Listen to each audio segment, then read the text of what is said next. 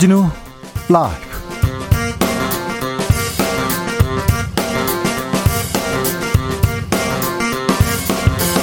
(2021년 11월 19일) 금요일입니다. 안녕하십니까? 주진우입니다 민주당 이재명 후보가 재난지원금 고집하지 않겠다. 특검은 조건 없이 수용하겠다고 밝혔습니다. 선대위는 앞으로 더 신속하고 기민하게 성과를 내겠다고도 했습니다.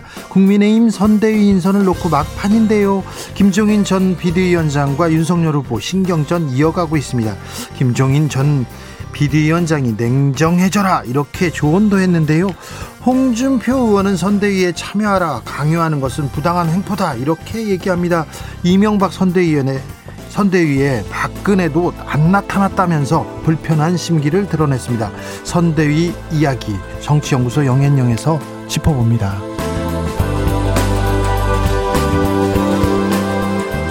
윤석열 후보의 부인 김건희 씨 연루 의혹이 제기되는 도이치모터스 주가 조작 사건 관련자들의 재판 시작됐습니다. 가담자 중 일부는 혐의를 인정했는데요. 10억 계좌의 주인 김건희 씨의 공모 여부를 놓고 검찰은 수사를 이어가고 있습니다. 주스에서 재판 소식 정리하겠습니다. 기사형 광고를 쓴 연합뉴스가 결국 네이버와 카카오 포털에서 1년 동안 퇴출됐습니다. 기사형 광고 제재하는 조항은 이명박 정부 때 사라졌는데요. 이 조항을 부활시켜야 된다. 포털 개혁 필요하다고 외치고 있는 더불어민주당 김승원 의원 만나보겠습니다. 나비처럼 날아 벌처럼 쏜다. 여기는 주진우 라이브입니다.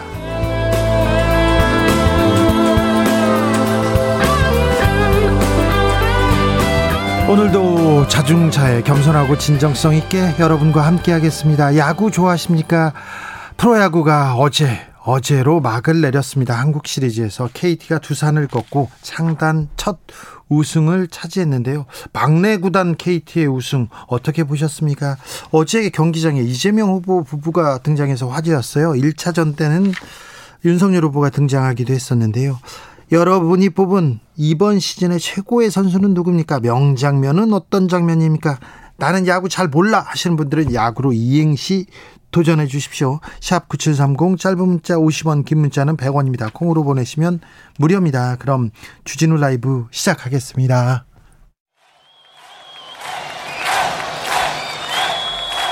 인생은 살아있는 것, 살아가는 것, 그리고 사랑하는 것. 주진우 라이브 송년 특집 공개 방송 Live Live Love에 코로나 시대를 잘 살아낸 여러분을 초대합니다. 지금 바로 주진우 라이브 홈페이지를 찾아와 주세요.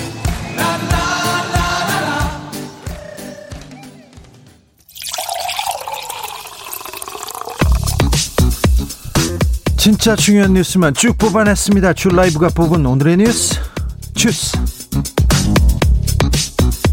정상근 기자 어서 오세요. 네, 안녕하십니까? 네, 주진우 라이브 공개 방송 빨리 신청하셔야 됩니다. 네. 사람들이 많이 몰려오고 있는데요. 저희가 라인업을 이렇게 공개하면 어, 더 많이 몰려올 것 같아서 네, 빨리 오십시오. 자, 다른 사람한테 소문내지 마시고 얼른 들어오십시오. 자, 코로나 상황 살펴볼까요? 네, 오늘 발표된 코로나19 신규 확진자 수는 3,034명이었습니다. 또 3,000명대입니다. 네, 어제보다 250여 명 정도 줄었습니다만 3일째 3,000명대 확진자고요.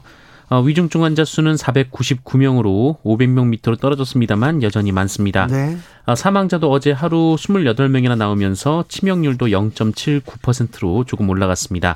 치명률 그래도 0.79% 0점대를 지키고 있습니다. 네, 확진자 위중증 환자 수가 크게 늘다 보니 의료 체계에도 조금씩 한계가 오고 있는 정황들이 있는데요. 어, 지난 5주 동안 병상이 없어서 어, 병원에 가보지 못하고 숨진 환자가 38명에 이르렀다라고 합니다. 어, 그전 다섯 주와 비교해 보면 여섯 배 가량 늘어난 수치라고 하고요. 어, 그리고 코로나19 확진 판정을 받은 뒤에 병상을 배정받지 못한 사람도 수도권에만 천명이 넘는다라고 하는데요. 어, 확진자의 그 중증도를 분류하는 과정이 좀 지연되고 있고 이 병상이 배정돼도 이송 차량이 없어서 입원이 늦어지는 경우도 있다라고 합니다. 정부에서는 어떻게 대응하고 있습니까?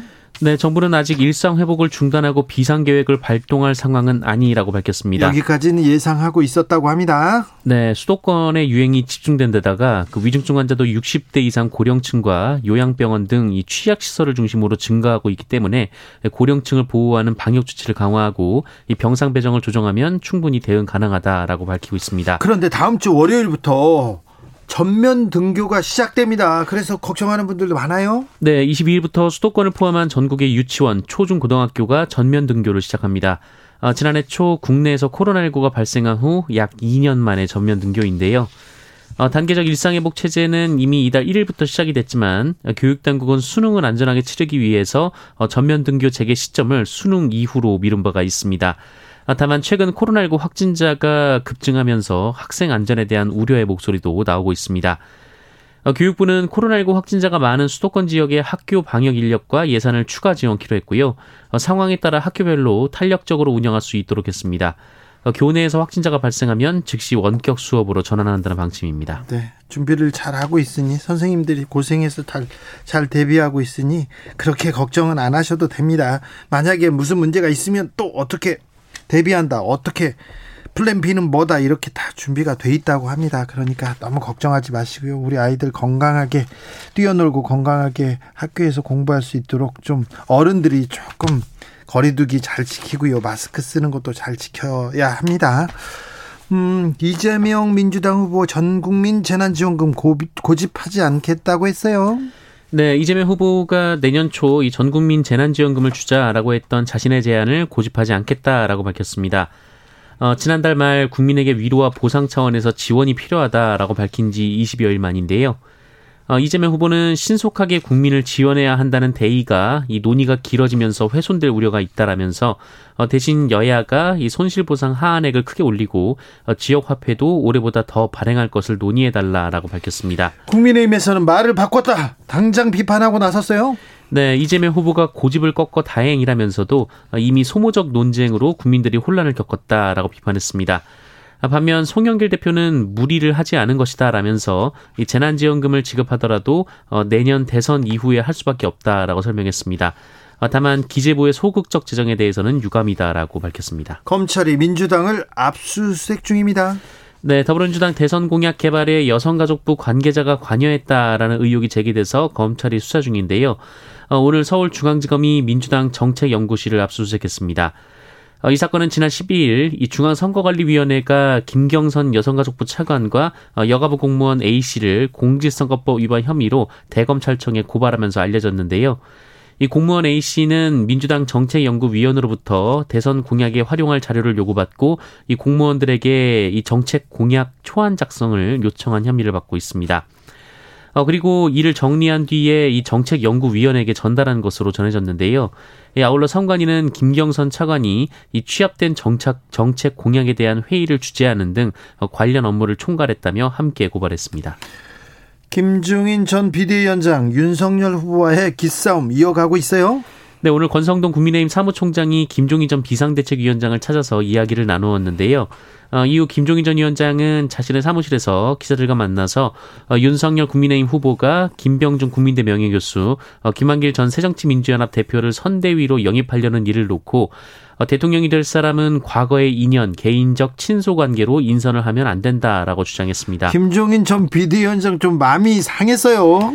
네, 냉정해야 할 필요가 있다라고 얘기를 했고요. 이 김병준 교수가 상임 선대위원장을 맡을 가능성에 대해서는 상임 선대위원장이 왜 필요한지 잘 이해를 못하겠다라고 말했습니다. 네.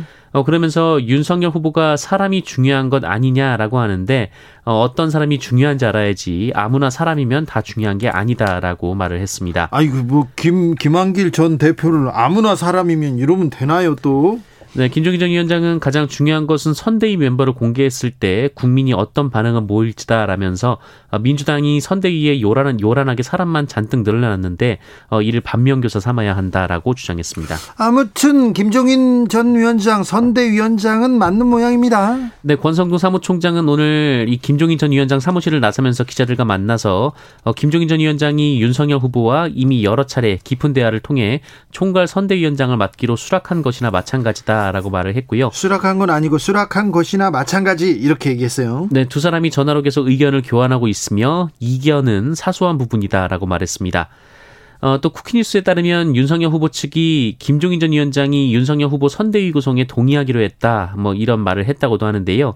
앞서 윤석열 후보 측에서는 김종인 전 위원장에게 예우를 할 만큼 충분히 했다는 분위기라면서 어, 임명을 철회하려는 분위기도 있었다. 뭐 이렇게 얘기도 나오기도 했습니다. 아무튼 김종인 그 사람을 데려와서 올드보이 데려와서 이거 퇴행이다 이렇게 지적하는 의견도 있고요. 신삼김 시대다 이런 얘기도 합니다. 아무튼 이분들이 어, 김종인, 김병준, 그다음에 김한길 이런 분들이 또 2030의 마음을 그리고 또 보수의 마음을 이렇게 모을 수 있을지는 잘 모르겠습니다. 아무튼 선대위 구성을 위해서 막판 진통 중이다 이렇게 보시면 되겠습니다. 오늘 도이치모터스 주가 조작 사건 첫 공판이 있었어요. 네, 국민의힘 윤석열 후보 배우자 김건희 씨가 연루됐다는 의혹이 제기된 이 도이치모터스 주가 조작 사건 가담자 한 명이 이 재판 과정에서 혐의를 인정했습니다. 주가 조작에 직접 나섰다는 선수라는 사람입니다. 네, 어, 서울중앙지방법원에서 오늘 첫 공판 준비 기일이 열렸는데요. 어, 증권사 출신 김모 씨의 변호인은 자본시장법 위반 혐의를 대체로 인정한다라고 밝혔습니다. 어, 반면 함께 기소된 주가 조작 선수 이모 씨 등 나머지 피고인 두 명은 모두 주가 조작 혐의를 부인한다라는 입장을 냈습니다. 아, 이들은 지난 2009년 말부터 3년 동안 이 도이치모터스 권호수 회장이 주도한 시세 조종 행위에 가담한 혐의를 받고 있습니다. 어, 그리고 이 과정에서 윤석열 후보의 부인이 돈을 댔다는 의혹이 불거진 상태입니다. 대장동 사건을 수사 중인 검찰 그런데 어, 코로나에 걸렸다 이런 뉴스도 나왔는데 이번엔 또 회식을 해가지고 논란이 되고 있습니다. 네, 대장동 개발 로비 특혜 의혹 사건을 수사 중인 서울중앙지검 전담 수사팀 내에 이 코로나19 확진자가 나와서 수사에 차질을 빚었었는데요. 어, 그런데 그 직전 이 수사팀이 방역 수칙을 어기고 이른바 쪼개기 회식을 했던 것으로 드러나서 논란이 되고 있습니다. 어, 이들은 김만배 씨와 남욱 변호사가 구속된 지난 4일 저녁 서울 서초구의 한 고깃집에서 회식을 했다고 하는데요. 어, 당시 서울중앙지검 경제범죄 형사부장 검사실 변호인, 번호인 어, 605호의 이름으로 22명이 예약이 됐고 어, 검사 16명이 참석한 것으로 전해졌습니다. 이를 쪼개서 회식하는 것도 방역법 위반이죠? 네, 10인 이상 그 10인 초과 사적 모임 금지 규정을 피하기 위해서 방을 나눠 앉는 방식으로 어 이를 피하려고 했는데 어 결국엔 단체 회식인 셈이어서 꼼수라는 지적이 나왔는데요. 어, 더욱이 회식 후에 일주일 동안 이 수사팀에서는 유경필 경제범죄 형사부장 등 검사와 수사관 7명이 확진 판정을 받아서 수사 일정에 차질을 빚은 바 있습니다. 아, 검찰 수사가 대장동 수사를 좀 대장동 사건을 명확하게 좀 수사를 해야 되는데 잘 하고 있는지 좀 의문이 듭니다. 솔직히 말해서 대장동 사업의 원 개발자 핵심 할수 있는 이모 씨도 오늘 소환했어요. 근데 중요한 사람인데 왜 오늘 했을까 이런 생각이 드는데 다음 주 월요일에 김만배 씨가 어, 기소가 마무리돼 가지고 이제 재판으로 넘겨야 됩니다. 그동안 수사는 할 수 있는데 이제 재판으로 넘겨야 되는데 아, 검찰 수사가 조금 진전이 있기를 그리고 실체로 다가갔기를 좀 바래 보겠습니다. 유시민 전 노무현 재단 이사장 재판을 받고 있는데요. 오늘 의미 있는 내용이 나왔습니다. 네, 유시민 전 노무현 재단 이사장은 과거 검찰이 이 노무현 재단 계좌를 들여다봤다 라고 주장을 했고, 네? 어, 이에 한동훈 검사 등 검찰은 사실이 아니다라고 부인을 했었습니다. 그래서 유시민 전 이사장 사과까지 했어요. 네, 사과를 했는데 네. 이 한동훈 검사가 명예훼손 혐의로 유시민 이사장을 고소했었는데요. 네? 어, 그런데 어제 공판에서 계좌 조회가 있었다라고 노무현 재단 측이 밝혔습니다. 어, 유시민 이사장 변호인은 남부지검이 은행에 금융정보 제공 통지유예 요청을 한 사실이 있음을 어, 노무현 재단에 회신한 문건과 어, 올해 1월 국민은행으로부터 받은 관련 확인서를 공개했는데요. 어, 들여다봤네요. 네, 어, 유시민 이사장 측은 당시 서울 남부지검이 신라젠 사건 관련으로 재단 금융계좌를 조회한 적이 없다라고 공식 답변했었는데 네. 이 신라젠 사건과 관련되지 않은 금융정보 조회가 있었다 이렇게 주장을 했습니다. 어, 유시민 전 이사장 측은 이런 사실이 있음에도 이 남부지검이 신라젠 수사로 한정해서 답변서를 보냈다 이렇게 주장을 했습니다. 아무튼 신라젠 수사 한정하지 않았는데 다른 사안으로 들여다봤다고요? 네, 계좌는 봤다라는 것이 유시민 전 이사장 측의 주장인데요. 네. 어, 이에 대해 한동훈 검사는 재판과 관련 없는 다른 시기에 무관한 내용을 끼워 넣어서 어, 진실을 호도하려는 것이다라면서 어, 해당 조회 내용은 이 특정인의 거래 내역을 보는 것이 아니라 어, 수사 대상 계좌의 입출금 내역을 확인할 때 이 송금한 사람의 사람의 인적 사항만을 확인하는 것이다라고 반박했습니다. 네, 계좌 추적이 아니다. 계좌에 송금한 사람만 인적 사항만 확인했다. 근데 계좌를 들여다봤다고 이야기하기에는 충분한 거 아닌가요? 이거 아무튼 정중히 사과한 내용인데 고소까지 갔는데 지금 재판에서 네 재판에서 조금 재판의 흐름이 바뀌기 시작했다는 거 전해드립니다. 플랫폼 노동자가 작년에 비해서 3배나 늘었다고요? 네, 온라인 플랫폼을 통해 배달, 대리운전, 가사 서비스 등의 일감을 얻어서 생활하는 플랫폼 노동자가 지난해에 견져서 3배 늘어난 것으로 파악됐습니다. 어, 지난해 전체 취업자의 0.92%에 불과했던 플랫폼 노동자의 숫자가 어, 올해 취업자의 2.6%인 66만여 명에 달하는 것으로 나타났고요. 예? 어, 이 중에 배달, 배송, 운전 업무를 하는 이들이 50만 2천 명으로 압도적으로 많았습니다.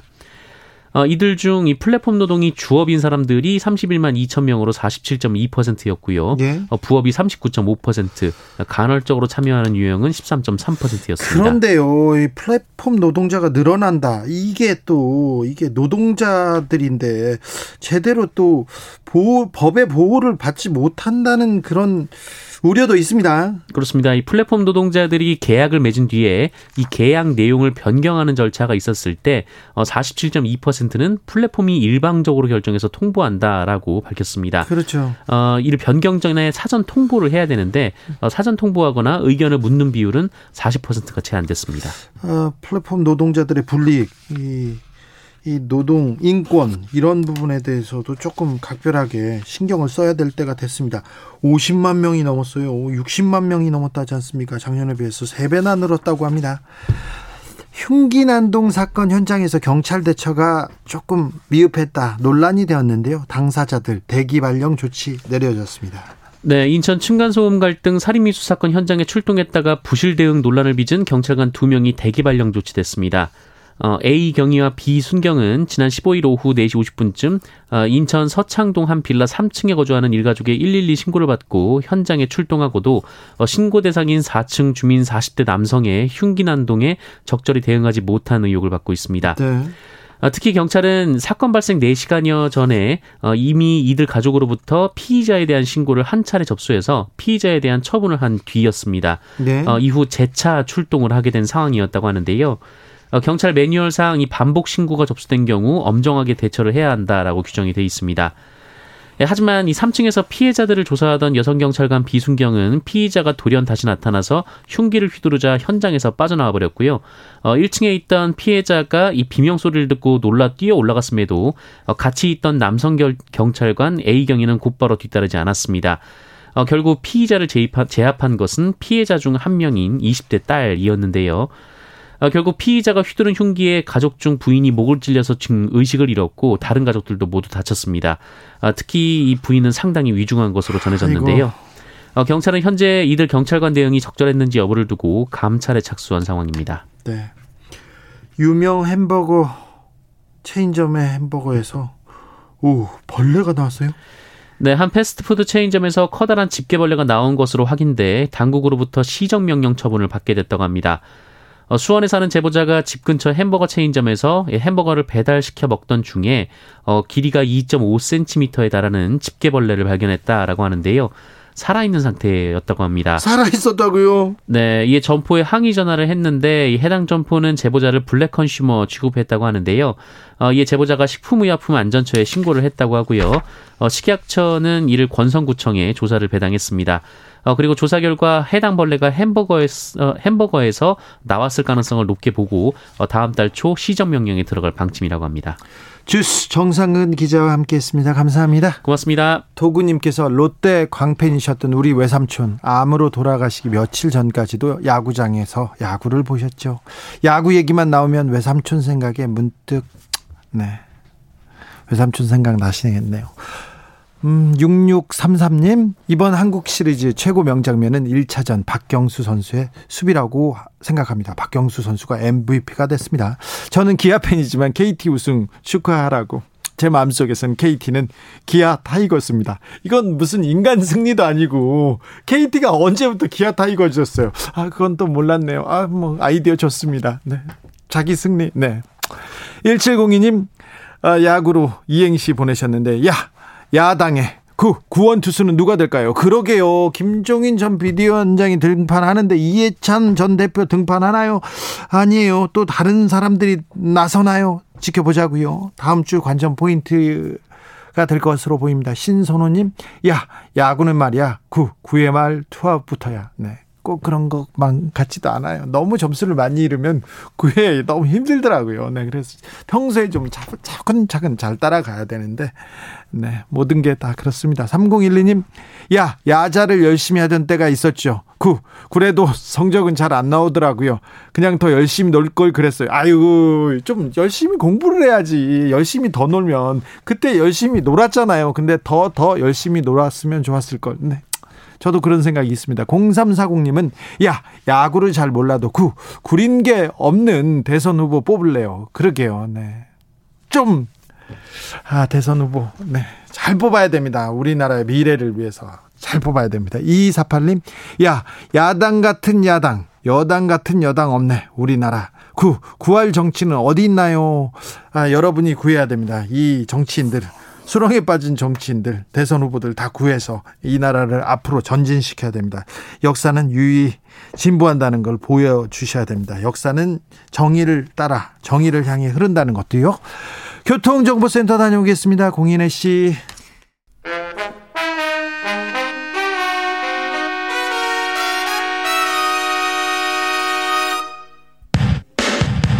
주진우 라이브 돌발 퀴즈. 오늘의 돌발 퀴즈는 객관식입니다. 문제를 잘 듣고 보기와 정답을 정확히 적어 보내주세요. 인도의 수도 뉴델리가 유독성 이것으로 뒤덮이면서 비상이 걸렸습니다. 이것 상황이 심각해지자 등교 금지령이 내려지기도 했는데요.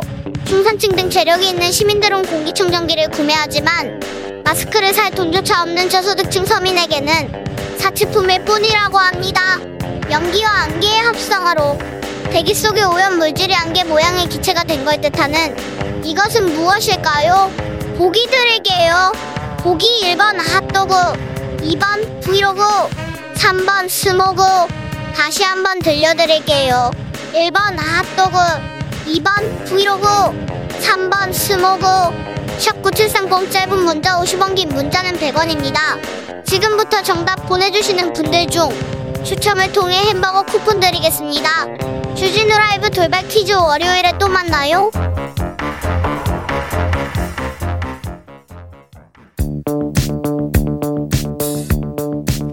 대한민국 정치의 새로운 100년을 준비한다. 21세기형 국회 싱크탱크 정치연구소 영앤영. 정치권에 보내는 비대면 정치 컨설팅 오늘도 뜨겁게 분석해 보겠습니다. 정치는 데이터다. 정치는 과학이다. 박시영 윈지코리아 컨설팅 대표 어서 오세요. 네, 반갑습니다. 정치는 촉이다. 정치는 감이다. 최영일 시사본부 진행자 어서 오세요. 안녕하십니까. 자, 전 국민 재난지원금 고집하지 않겠다. 이재명 후보가 태도를 바꿨습니다. 음. 이거 어 이재명 후보 네. 판단 잘한 건가요?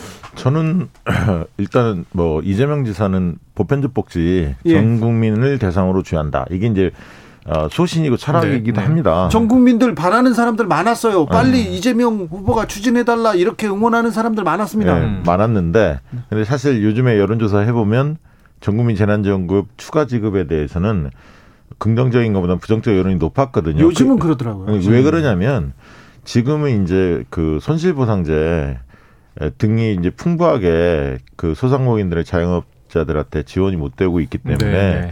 어, 직접적인 피해 계층이 이분들을 좀 더 두텁게 먼저 챙기는 게 음. 급선무다. 이렇게 좀 국민들이 보는 것 같아요. 음. 때문에 어, 그런 여론을 이재명 지사, 이재명 후보가 존중한 거고, 어, 그리고 저는 이렇게 생각합니다.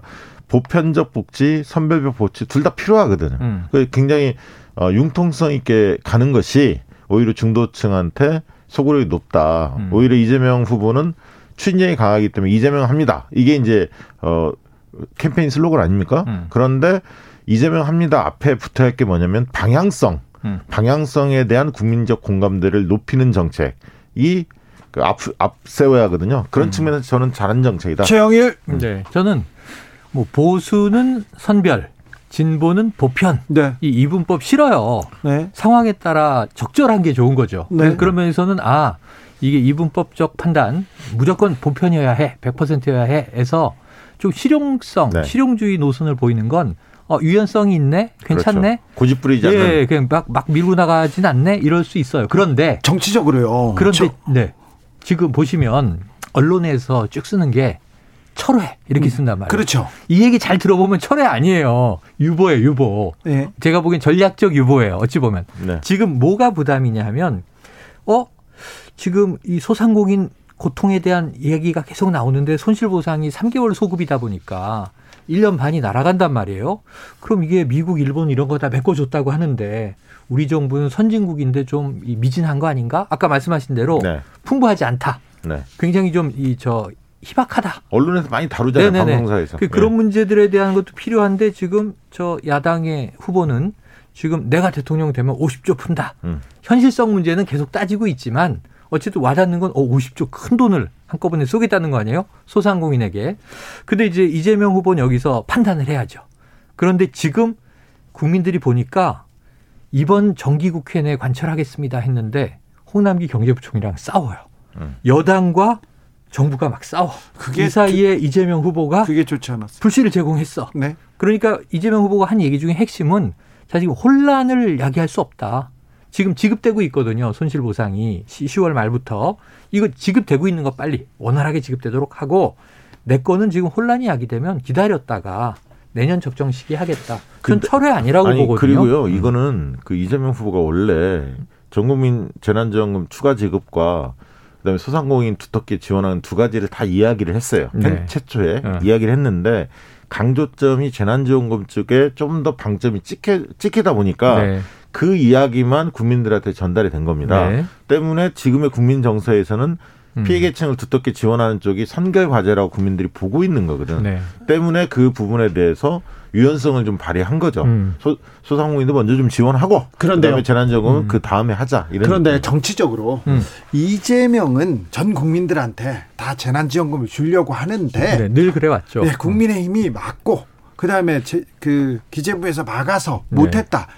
그렇게 생각하면 국민들이 어 이재명이 주려고 했는데 또 다른 데서 음. 막았어. 이게 정치적으로 음. 정치적으로 유불리를 따지자면 어떻습니까? 저는 괜찮 저는 기존 지지층들은 기존 지지층들은 이재명 후보의 뭐 그런 추진력이나 이런 부분들 그다음 뭐라도 하나도 하나라도 음. 본인한테 이득되는 정책들을 하는구나. 음. 이 이미지는 사라지지 않는다고 봐요. 어. 중요한 거는 지금 그 예를 들면 유보층, 판단 음. 유보층, 음. 스윙 보터 네. 이런 층한테 소구력을 높이는 게 중요한데 그런 부분에서는 어, 굉장히 유연하게 접근하는 원칙만을 고집하지 않고 유연하게 접근하려고 하는 모습이 이런 것들이 차곡차곡 쌓이면 오히려 음. 득점 포인트가 된다. 저는 이게 득실이 공존해요. 지금 이재명 후보 아까 말씀드린 대로 어, 실용주의적이네 또는 유연성이 있네 이거는 득이에요 분명히. 그런데 문제는 뭐냐면 결과적으로 보면 당정청이 네. 혼란을 야기하다가 네. 집권 당인 민주당과 정부가 불협화음을 내면서 못한 거 아니냐. 그렇죠. 그럼 결론은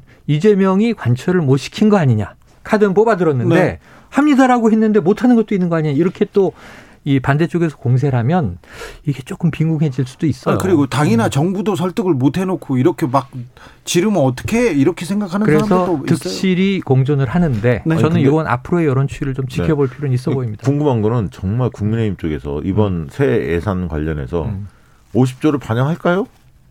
자영업 소상공인한테 내년에 대통령이 되면 대통령이 되면 그렇게 한다고 하는 거지 되겠습니까 지금 반영 안 하겠죠. 되겠습니까? 떠나서 반영 안 하고 그러면 새 예산에 그렇게 적극적으로 목소리를 내야 하는 거 아닙니까? 네네. 국민의힘이 안 낼 것 같아요. 저는 5월 5월에 만약에 내년 3월 9일이 대선이지만 네. 인수위 기간 2개월이 있으니까 네. 문재인 대통령 때는 인수위 기간이 없었고요. 네. 5월에 이제 이취임을 한단 말이에요. 네. 그 5월 이후 추경 아, 이 그렇죠. 얘기가 야권에서도 내년 있었어요. 얘기죠. 내년 얘기. 올해 얘기가 아니라. 지금 사실 부동산 그 개혁 입법 관련해서도 음. 대장동 관련돼서 사람들이 열이 많이 받았잖아요. 공공소득을 공익 환수하자. 예. 근데 지금 상임위에서 국민의힘 의원들이나 이런 분들이 음. 그 이, 이 부분에 대한 동의를 하지 않고 있어요. 원래 반대해 왔던 이제 네, 그, 쪽이고. 근데 그 전에는 대통령 이수가 있을 때는 네. 이 부분에 대해서 목소리를 높였다가 반짝 높였죠. 반짝. 보수 언론들도 다 높였다가 네. 실제 이제 이 부분에 대해 상임위에서 논의를 들어가니까 네. 이 부분에 이 부분에 대한 입장들을 유보하거나 논의 자체를 거부하고 있거든요. 국민들이 관심이 없으면 또 국회의원들은 지나가지 않습니까? 아, 국민은 이 부분 관심 높습니다. 어. 3185님께서 여러 말 필요 없습니다. 지지율이 안 올라가니까 이재명 후보가 자기 고집을 부리다가 철회한 철회가 음. 아니라 유연성도 아니고 전 국민 재난지원금 포기한 겁니다. 이렇게 얘기하고 아, 포기다. 네, 4532님은 소상공인 못 받는 사람들도 얼마나 많은데요. 주려면 다 줘야 돼요. 이런 의견은 네네, 있습니다. 네. 2182님 재난지원금 주려면 전 국민에게 주는 게 맞습니다. 그래야 음. 소상공인 여러 부류로 쓰게 음. 되니까 소상공인들도 결국 돕는 겁니다. 음. 소상공인 어떻게 차별화시킬 거예요. 더 많은 불협화음 예상됩니다. 이렇게 음. 우려하는 저는 그래서 개인적으로는 두 가지 다 했으면 좋겠다는 거예요. 네네네. 네. 소상공인 소상공인대로 네. 두텁게 지원하고 그렇죠. 전국민 재난지원금도 하면 좋겠다. 자, 음. 이재명 후보의 지지율은 지금 답보 상태입니까? 박스에 갇혀 아직은 있습니까? 그런 것 같아요. 저는 네.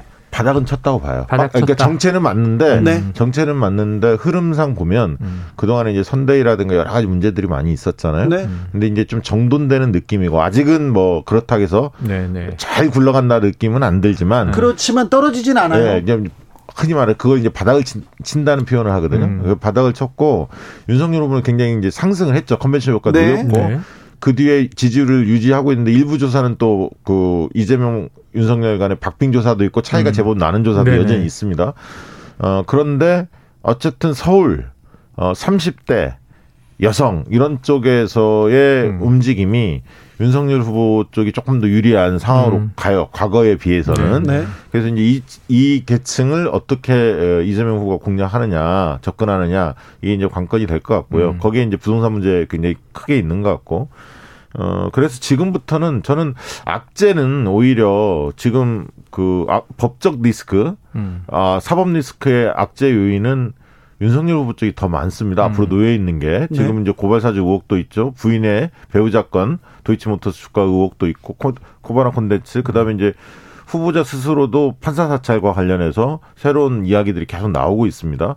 어 때문에 연말까지는 봐야 한다. 음. 저는 그리고 오히려 어 11월 말 12월 초쯤에 그 윤석열 후보와 관련된 부인과 관련된 뭐 음. 이런 부분들이 도마에 많이 오를 가능성이 있어서 윤석열 후보가 어, 악재 요인이 많기 때문에 어, 이재명 후보 쪽에서는 좀 더 상승할 가능성이 좀 있다 이렇게 예, 음. 내다보고 있습니다. 지금 비슷한 시각이긴 해요. 비슷한 시각이긴 한데 지금 아까 좀 문제가 된 지금 이제 지지율에서 이재명 후보가 뺏어와야 되는데 뺏기고 있는 대목 서울 2030 MZ 세대 일명 또 여성층 이 굉장히 중요하고요.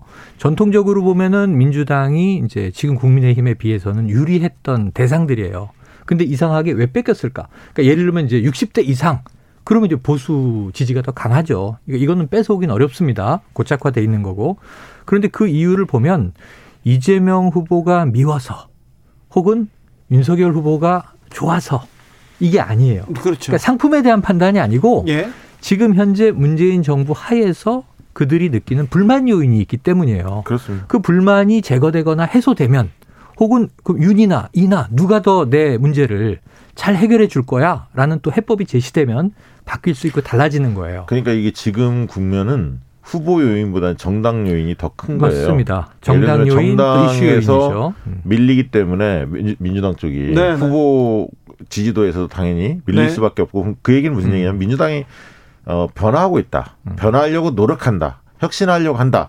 라는 것을 보여줘야 합니다. 그러니까 후보 음. 혼자 뛴다고 되는 문제가 아니라 네. 아 민주당이 좀 어, 국민들한테 신뢰를 얻고 있구나 이렇게 되면 이재명 후보 지지도는 올라갈 수밖에 없어요. 그리고 아까 이제 2030 얘기했는데 2030 얘기하다 보면 주로 20대 얘기를 많이 하게 됩니다. 네. 아무래도 네. 네. 어, mz 세대 음. 이야기를 하면서 그런데 실제로 민주당에서 더 눈여겨 봐야 하는 건 이재명 후보 측에서 보면 음. 30대입니다. 사실 네. 20대보다도 음. 이 30대가 어, 20대와는 달리 그래도 민주당이나 이재명 후보 쪽에 좀 더 우호적이었는데 음. 최근에는 어, 박빙이나 열세인 조사도 가끔 나오거든요. 네. 그 얘기는 30대들이 그 특히 이제 대출 문제라든가 부동산 뭐 여러 문제들에 대해서 굉장히 민감해 하고 있는데 여기에 딱 맞춤형 공약이라든가 정책들을 내놓지 못하고 있다. 그런 생각이 좀 듭니다. 근데 정당 요인 얘기하셨으니까 네. 민주당에게 좀 당부 드리고 싶은 게 뭐냐면 선대위가 메머드급으로 꾸려졌다.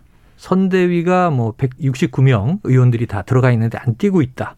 또 이제 어제부터 나온 이슈로 열린민주당과 합당 추진한다. 음. 이런 이슈에 있어서 이재명 선대위에서 뭔가 미래 공약을 내는 거 아주 중요해요. 잘 다듬어서 내야 되는데 공약과 정책 외에 지금 국민들이 민주당을 한땐 지지했지만 지금 지지를 유보하고 있거나 거둬들였거나 아니면 상대로 돌아선 경우는 그 미움의 근본 원인은 지난해부터 시작되는 거예요. 네. 180석 몰아줬는데 네. 뭐 했느냐예요. 예.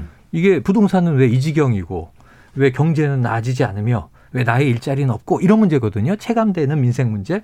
그럼 민주당은 공약 내는 건 지금 효과 없어요. 근데 태도면을 바꾸는. 정기 국회와 음. 예산국회에서 음. 지금 뛰어줘야 돼요. 내년 예상에 내 반영한다 이런 문제들을. 네. 그러니까 지금 할 수 있는 일이 있는데 내년에 이재명 후보가 당선되면 할 기회가 아니라 민주당은. 지금 네. 집권 여당이기 때문에 지금. 민주당에 대해 마음, 마음이 많이 상했습니다. 김우성님은 다수당 다수당 만들어주니까 세금만 많이 걷고 부동산 오르고 그래서 민주당 싫다고 얘기합니다. 얘기합니다. 더 로맨스님은 윤 전 총장 악재는 악재가 아닙니다. 다들 윤 총장 비리에는 관심이 없어요. 어. 7481님도 고발 사주 관심 없다 이렇게 얘기합니다. 3007님께서 공개된 악재는 악재로 나타날 수 없음을 이명박 전 대통령이 잘 보여줬다고 생각합니다. 저는- 정권 심판은 끝없는 반성과 용서를 구해야 합니다. 음, 이렇게 저는 얘기합니다. 사실 김건희 씨가 가장 큰 리스크 요인인 것 같아요. 음. 저 윤석열 윤석열 후보 측에서? 볼 때는 왜냐하면 지금 이 문제에 대해서는 상습적인 학력 위조라든가 그다음에 지금 도이치모터스 주가 의혹 이 부분에 대해서는 음. 국민의힘 그 의원들도 쉽게 방어를 못 합니다. 상황을 좀 보겠다. 뭐 음. 이런 식으로 왜 답변을 안 하는지 이런 식으로 나오는데 음. 여기에 김종인 비대위원장이 등장하지 않습니까? 음. 그럼 계속 이제 질문이 쏟아질 거예요. 음. 이준석 대표한테 묻기 시작할 겁니다. 음. 이 문제에 답을 내라. 어떻게 보면 지금 윤석열 후보 측에서는 김건희 씨를 꽁꽁 숨기고 있는 전략이거든요. 드러내지 않지 네, 않습니까? 네. 그리고 윤석열 후보가 아마 토론회나 이런 어떤 부분에 있어서 적극적으로 안 나올 가능성도 있습니다. 음. 물론 꼭 필요한 토론은 당연히 나오겠지만, 네. 그러니까 어떻게 보면 김종인과 이준석 이런 분들을 중심으로 내세우면서 어, 후보가 오히려 잘 안 보이는 음. 그것이 오히려 선거 전략일 수 있는 지금 이미 그런 양상이 예, 그런 나타나고 있죠. 있죠. 그리고 이재명 후보 쪽은 오히려 인물 대결, 능력 대결 장으로 가자. 어제 어 개미 투자자 주식 관련해서 네. 어제 그 행사를 했는데 굉장히 어디서 그 그런 주식과 관련된 굉장히 식견 이런 걸 좀 과시했다고 해요. 음. 화제가 됐었는데 어쨌든 이재명 후보 쪽은 개인기로 좀 돌파하려고 하는 음. 후보의 인물 대결의 장으로 가려고 하는 음. 그게 좀 캠페인의 차이는 좀 보입니다. 네. 대장동 이슈는 어떻게 흘러갈까요? 특검 현- 특검을 받아들이겠다. 뭐 현실화되고 있는 것 같습니다. 윤석열 후보도 쌍특검 하자 이렇게 얘기하는데 아니 다음 주 정도 되면 네. 중간 수사 결과가 나올 수밖에 없지 않습니까? 나올 수밖에 지금 없고요. 네. 어. 재판 때문에 김학의 씨 기간, 기간, 네, 구속 기간도 22일이 네. 끝이기 때문에 네. 다음 주 월요일 되면 네. 중간 수사든 뭐 이 지금까지의 수사를 정리하든 뭔가 발표가 나와야 되고 예, 해당자들에 대한 기소 불기소 여부가 결정이 돼야 돼요. 이제 그런 네. 면에서 지금 다음 주가 대장동은 한번 전환점인데 네. 문제는 이게 누구냐 하면 화천대유와 관련된 주요 핵심 주주들 이 오너들에 대한 얘기예요. 이 김만배, 남욱 그리고 정영학은 불구속 또 정민영 변호사 이런 인물들이고 또 하나는 유동규 전 본부장은 구속돼 수사되고 기소됐으니까 이게 가는데 추가된 덩어리가 다음 주에 안 나온단 말이에요. 뭐냐면 이번 주에 곽상도 전 의원에 대해서 압수수색이 있었어요. 네. 이게 중요한 대목이죠. 네. 중요한 대목인데 이제서야 어, 이제서야. 그리고 이게 과연 그럼 곽상도 이 전 의원의 알선 수재 혐의가 지금 뇌물에서 알선 수재로 바뀐 게 하나은행 그 회장과 연결되는 과정에서의 고리가 있는 건지 등을 얘기해야 되는데 그리고 지금 또 하나 추가 대장동에 지금 이재명 후보가 주구장창 강조하는 내용은 2010년 내가 시장 된 때부터 파봐야 대장동 개발의 역사는 그 이전으로 거슬러 올라가는데 2009년에 부산저축은행이 1,100억 원대 부실 네. 대출을 한 걸왜 음. 수사를 그때 윤석열 주인 검사는 덮었나? 네. 이것도 대상에 넣자. 네. 근데 이제 지금 이 저 윤석열 후보는 뭐 대상을 이것저것 다 집어넣으면 그게 무슨 특검이냐 말장난이다 이런 얘기를 한단 말이에요. 이게 이거는 기싸움을 하는 중이에요. 근데 이런 수사 결과는 안 나와요 다음 주에. 그래서 대장동은 또 늘어지는데 그럼 이재명 후보는 특검 가자는 거죠. 이 수사의 결과가 미진하면이 아니라 이번에 말이 바뀌었어요. 네? 조건부가 떨어졌어요. 아니 근데 예를 들면 음. 박영수 특검이나 음. 법조인들 있지 않습니까? 이런 그러니까 분들에 카르텔, 대한 법조 카르텔 어, 어, 그 의구심이 굉장히 큰데 네. 50억 클럽에 많이 나왔죠. 네. 이 부분에 대해서 소환한 소환했다 이런 어. 소식조차가 없어요. 안 들리는 거 아닙니까 지금? 네. 그러니까 오히려 지금 여당이나 이재명 후보 쪽에서 검찰 수사 세월이네. 그럼 차라리 미진하니까 지금 딱 봐도 미진하니까 특검으로 바로 가자 이렇게 전환을 한 거고. 적어도 다음 주 정도면 예를 들면 유동규 부분은 이미 많이 했기 때문에 음.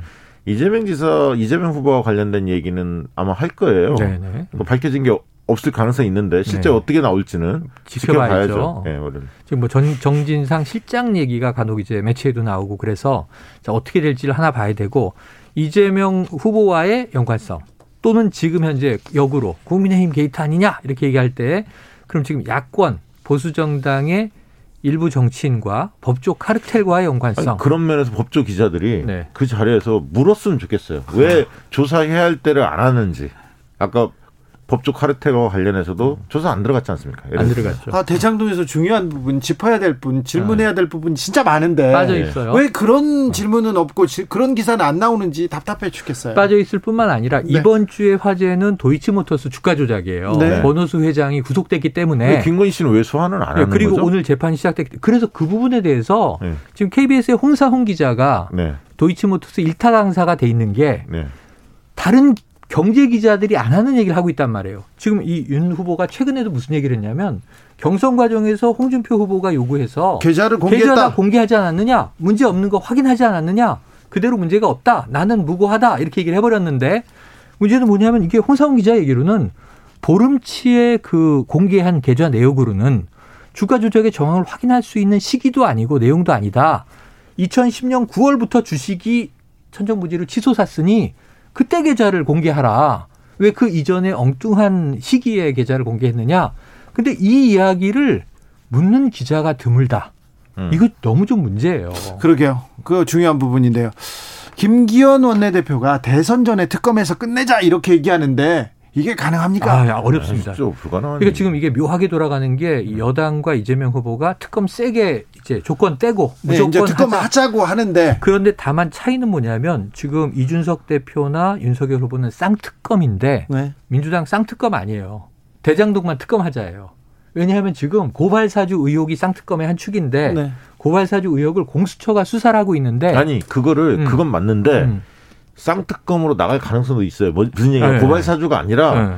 부인 예를 들면 도이치 모터스나 몇 가지 그 일가들을 그 본부장 리스크라고 얘기하던데 본인과 어, 본부장 부인 어. 그다음에 장모 세 분에 관련된 지금 논란거리가 굉장히 많지 않습니까? 네, 네. 요 부분들을 특검 가자 이렇게 주장할 수도 있는 거예요. 그러니까 이제 민주당이 네. 요구할 수 있는데 그것을 받겠느냐? 그러니까 양쪽 네. 다못 받고 네, 네. 특검 공방만 벌이다가 어. 그냥 일단락되고 대선 들어갈 가능성이 또는 있어요. 국민 여론에 밀려서 합의된다 하더라도 대선 이후에 지금부터 한 달 이후에 특검을 합의하고 짜여지면요. 보통 우리가 60일, 90일인데 90일 플러스 알파란 말이에요. 그럼 한 4개월쯤 걸린다고 보자고요. 드루킹 특검 때도 그 정도 걸렸고 그러면 지금 이제 12월 중후반에 특검이 작동되면 대선 끝나고 나서야 한참 있다 결과가 나옵니다. 대선 중후 와 12월 중후반에 꾸려질 수나 있을까요? 그리고 중간 수사 결과 발표가 아주 부분적인 뭔가가 하나씩 튀어나오면 아니, 여야의 뭐, 영향을 아니, 진실을 밝히는 것도 중요하지만 그건 한 축이고 또 한 축은 음. 교훈을 얻어서 제도적 장치를 마련하는 게 또 한 가지 어, 중요한 거 아닙니까? 고쳐야, 죠 그러니까 법을 바꿔야잖아요. 네. 법을 바꿔 그거에 대해서 여야가 합의를 해야지. 네. 공익 환수라든가. 그렇습니다. 네. 그다음에 예를 들면 부동산 감독원 설치라든가 네. 실거래들을 정확히 음, 알수 있게끔 음, 음. 이런 부분에 대해서 왜 문제가 생겼을 때는 둘 다 뭐 여든 야든 다 하겠다고 했어요. 네. 근데 저는 이 부분이 만약에 쟁점이 되면 좀 야당이 전향적으로 나와야 하는 거 아닌가. 그러니까 대선 정국이라 우리의 상식은 맞아요. 박 대표님 말씀에 100번 동의하고 많은 국민이 그렇게 생각할 텐데 정치권은 대선 레이스니까 작은 불티 하나라도 튀어서 우리에게 유불리가 작동하면 아니, 저는 언론이 적어도 이 문제에 대해서는 음. 국민의힘에게 입장을 정확하게 요구하고 음. 입장이 바뀌었으면 왜 바뀌었는지 국민들이 알 권리를 충족시켜줘야 한다고 봅니다. 네. 자 어제 어제 이재명 후보하고 김혜경 씨 부인 김혜경 씨가 야구장 가셨어요. 네. 네, 네, 네. 평소에 손을 잡고 다니는지는 모르겠습니다. 네네. 다정한 모습을 보였습니다. 네. 자, 김건희 씨는 언제 나옵니까? 안 나올 것 같은데요. 아, 대선에서요? 거의 끝까지 안 나오다가 아니 그러니까 이런 문제가 일단락이 돼야지 음. 도이치모터스 뭐 코바나 컨텐츠 계속 있잖아요 몇 가지가 네, 네, 그렇죠. 그게 좀 일단락 돼야지 제가 볼 때는 나서는 게 도움이 안 된다 음. 이렇게 판단하지 않을까요? 근데 그래도- 계속 안 나오면 음. 이게 좋게 보면 신비주의 전략이 되는데 의혹이 커진단 말이에요. 의혹이 증폭되죠. 안 보이면 이 어느 정도까지 국민들이 나오겠지 나오겠지 기다리다 그 이상을 넘어가서 안 나오면 의혹이 증폭돼요. 의심이 커지고 이게 대중 심리예요. 그러면은 저는 나오는데 나오는 타이밍이 언제냐 하면 그걸 지금 가리고 있는 게 국민의힘 내부의 고도의 전략인데 이 도이치모터스가 이번 주에 화제예요. 네. 그리고 이제 대장동은 국민들이 좀 지겨워하고 있어요. 막연한 의심을 이재명 당시 시장 쪽이 더 관여가 깊지 않겠어? 뭐 이런 심증. 아니 만약에 네네. 도이치모터스 사- 주가 의혹 사건에 대해서 음. 소환도 안 했다 만약에 검찰이 네네. 김건희 씨를 만약 이렇게 한다면 국민들이 납득하겠습니까? 결국은 검찰총장 과거의 인연들 네네. 이 검찰 카르텔에 음. 그런 뭐 뭔가 혜택을 보는 거 아니냐 네. 이렇게 의구심을 가질 가능성이 있거든요. 아, 그렇죠. 저는 그렇지. 그러면 예. 쉽지 않을 거라고 봅니다. 그런 국민도 거라고 있을 거고 예. 이걸 윤석열식 화법으로 바꾸면 현 정권의 검찰이 내 배우자에 대해서 털었는데 지금 17개월 됐잖아요. 17개월 중에 수사한 건 지난 3월에 윤석열 총장이 물러나고 그 이후에나 수사가 시작됐지. 현직 총장으로 있는데 부인에 대한 사건이 제대로 수사가 됐겠느냐. 그 기간은 흘러간 시간으로 보는데 윤석열 후보는 뭐라고 얘기냐면 1년 반 넘게 탈탈 털었는데 조국 전 장관 가족보다 우리 집안을 더 털었는데 나온 게 없지 않는 이렇게 아니, 얘기한단 그 말이에요. 지금 나오는 얘기가 화법이 그러니까 화법이 그게 네. 맞는데 경찰이 그 동안에 조사를 했었잖아요. 과거에 이미 내사 내사 내사를 했지 않습니까? 2013년입니다. 그렇죠. 그러니까 그 당시에 나왔던 내용도 상당히 많은데 그게 네. 어쨌든 수사로 전환이 안 됐잖아요. 네. 그것도 밝게 하는 거 아닙니까? 네. 근데 이번 검찰이 이 김건희 씨를 소환조차 안 하면 윤 후보는 기가 오히려 승하죠. 왜냐하면 문재인 정권의 검찰이 우리 배우자를 조사했는데 소환조차 안할 저는 정도다. 그거는 어떻게 갈지 모르겠어요. 민심이 그렇- 그렇죠. 민심이 검찰을 진짜 개혁해야 하는구나. 네네. 한 편이다, 한 패다. 그 검찰 사람들 식구들은 다 봐주기 수사한다. 이렇게 역풍이 불 수도 있습니다. 그래서 그렇습니다. 그래서 저는 김건희 씨는 12월에 등판합니다. 등판합니까? 더그 어? 이상 안 나올 수는 없습니다. 자, 박시영도 네. 걸어야죠. 언제 등판합니까? 연말은 넘길 것 같은데. 연- 연말 넘기다. 내년으로 내년- 간다. 저는 12월. 연내 연말, 네. 연내 연말로 저는 아니 그러니까 저는 소환이 당연히 될 거라고 봐요. 네. 소환조차를 안 하면 음. 아, 수사 안 오히려 했다고 그게 하죠. 윤석열 후보한테 훨씬 더 악재가 될 거예요. 그래서 소환을. 한다면 12월로 넘어가면 검찰이 어차피 소환할 거라면 이 질질 끌면 검찰도 힘들고 불편해요. 그래서 11월 내에 소환해서 조사하는 형식을 갖추겠죠. 네. 그러면 이제 이 소환 조사와 혹은 수사 기소는 그대로 가고 네. 대선 후보 영부인 후보로서 12월에 나온다. 자, 알겠어요. 여기서 마지막으로 홍준표 의원은 어떻게 갑니까? 계속 혼자서 이렇게 아, 갑니까? 마이웨이죠, 마이웨이죠. 지금 이미 뭐 네. 지금 이렇게 얘기를 해요. 자, 선대위에 꼭 참여하는 것만 뭐 돕는 거냐? 백의종군 한다고 했으니까 가만히 있는 것도 돕는 거다인데 그 청문 홍답 보면요. 저는 여기서 답이 나왔습니다.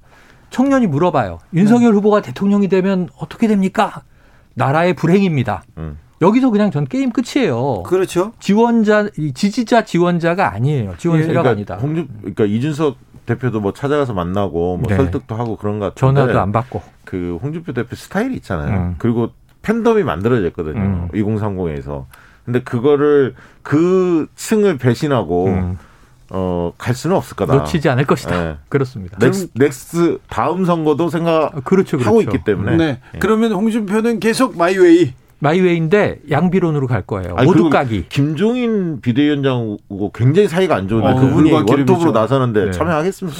원톱으로 나섭니까? 김종인 아니 비대위원장. 본인 나서고 싶어 하시는 것 같은데. 근데 네. 여기서 다음 주에 못 모셔오면 네. 국민의힘은 큰일 나요. 못 모셔오면. 근데 지금 너무 윤석열 후보도 뱉어놓은 얘기가 많아서 김병준 카드도 그렇고 뱉어놓은 얘기가 많아서 여기서 윤석열 아니 그 뭐죠 김종인 비대위원장의 음.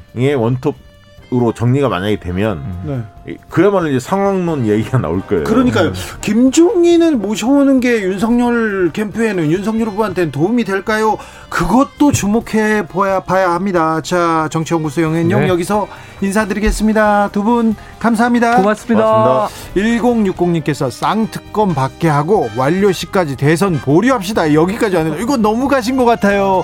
저희는 6시 2부에서 다시 돌아오겠습니다.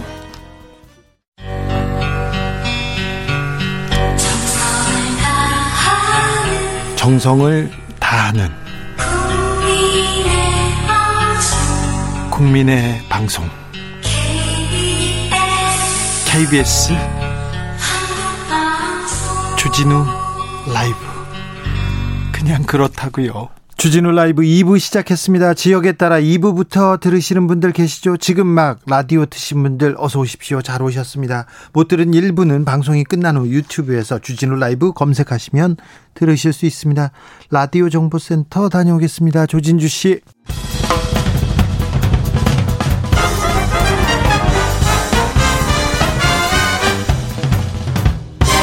훅 인터뷰. 모두를 위한 모두를 향한 모두의 궁금증 훅 인터뷰. 어제부터 연합뉴스가 네이버 다음 메인 화면에서 사라졌습니다. 잘 모르셨죠? 아, 연합뉴스는 보도 자료를 일반 기사처럼 써서 그러니까 뉴스를 뉴스로 위장한 광고를 써가지고 돈을 받았다. 그래서 국민들한테 피해를 줬다. 이렇게 제재를 받았습니다.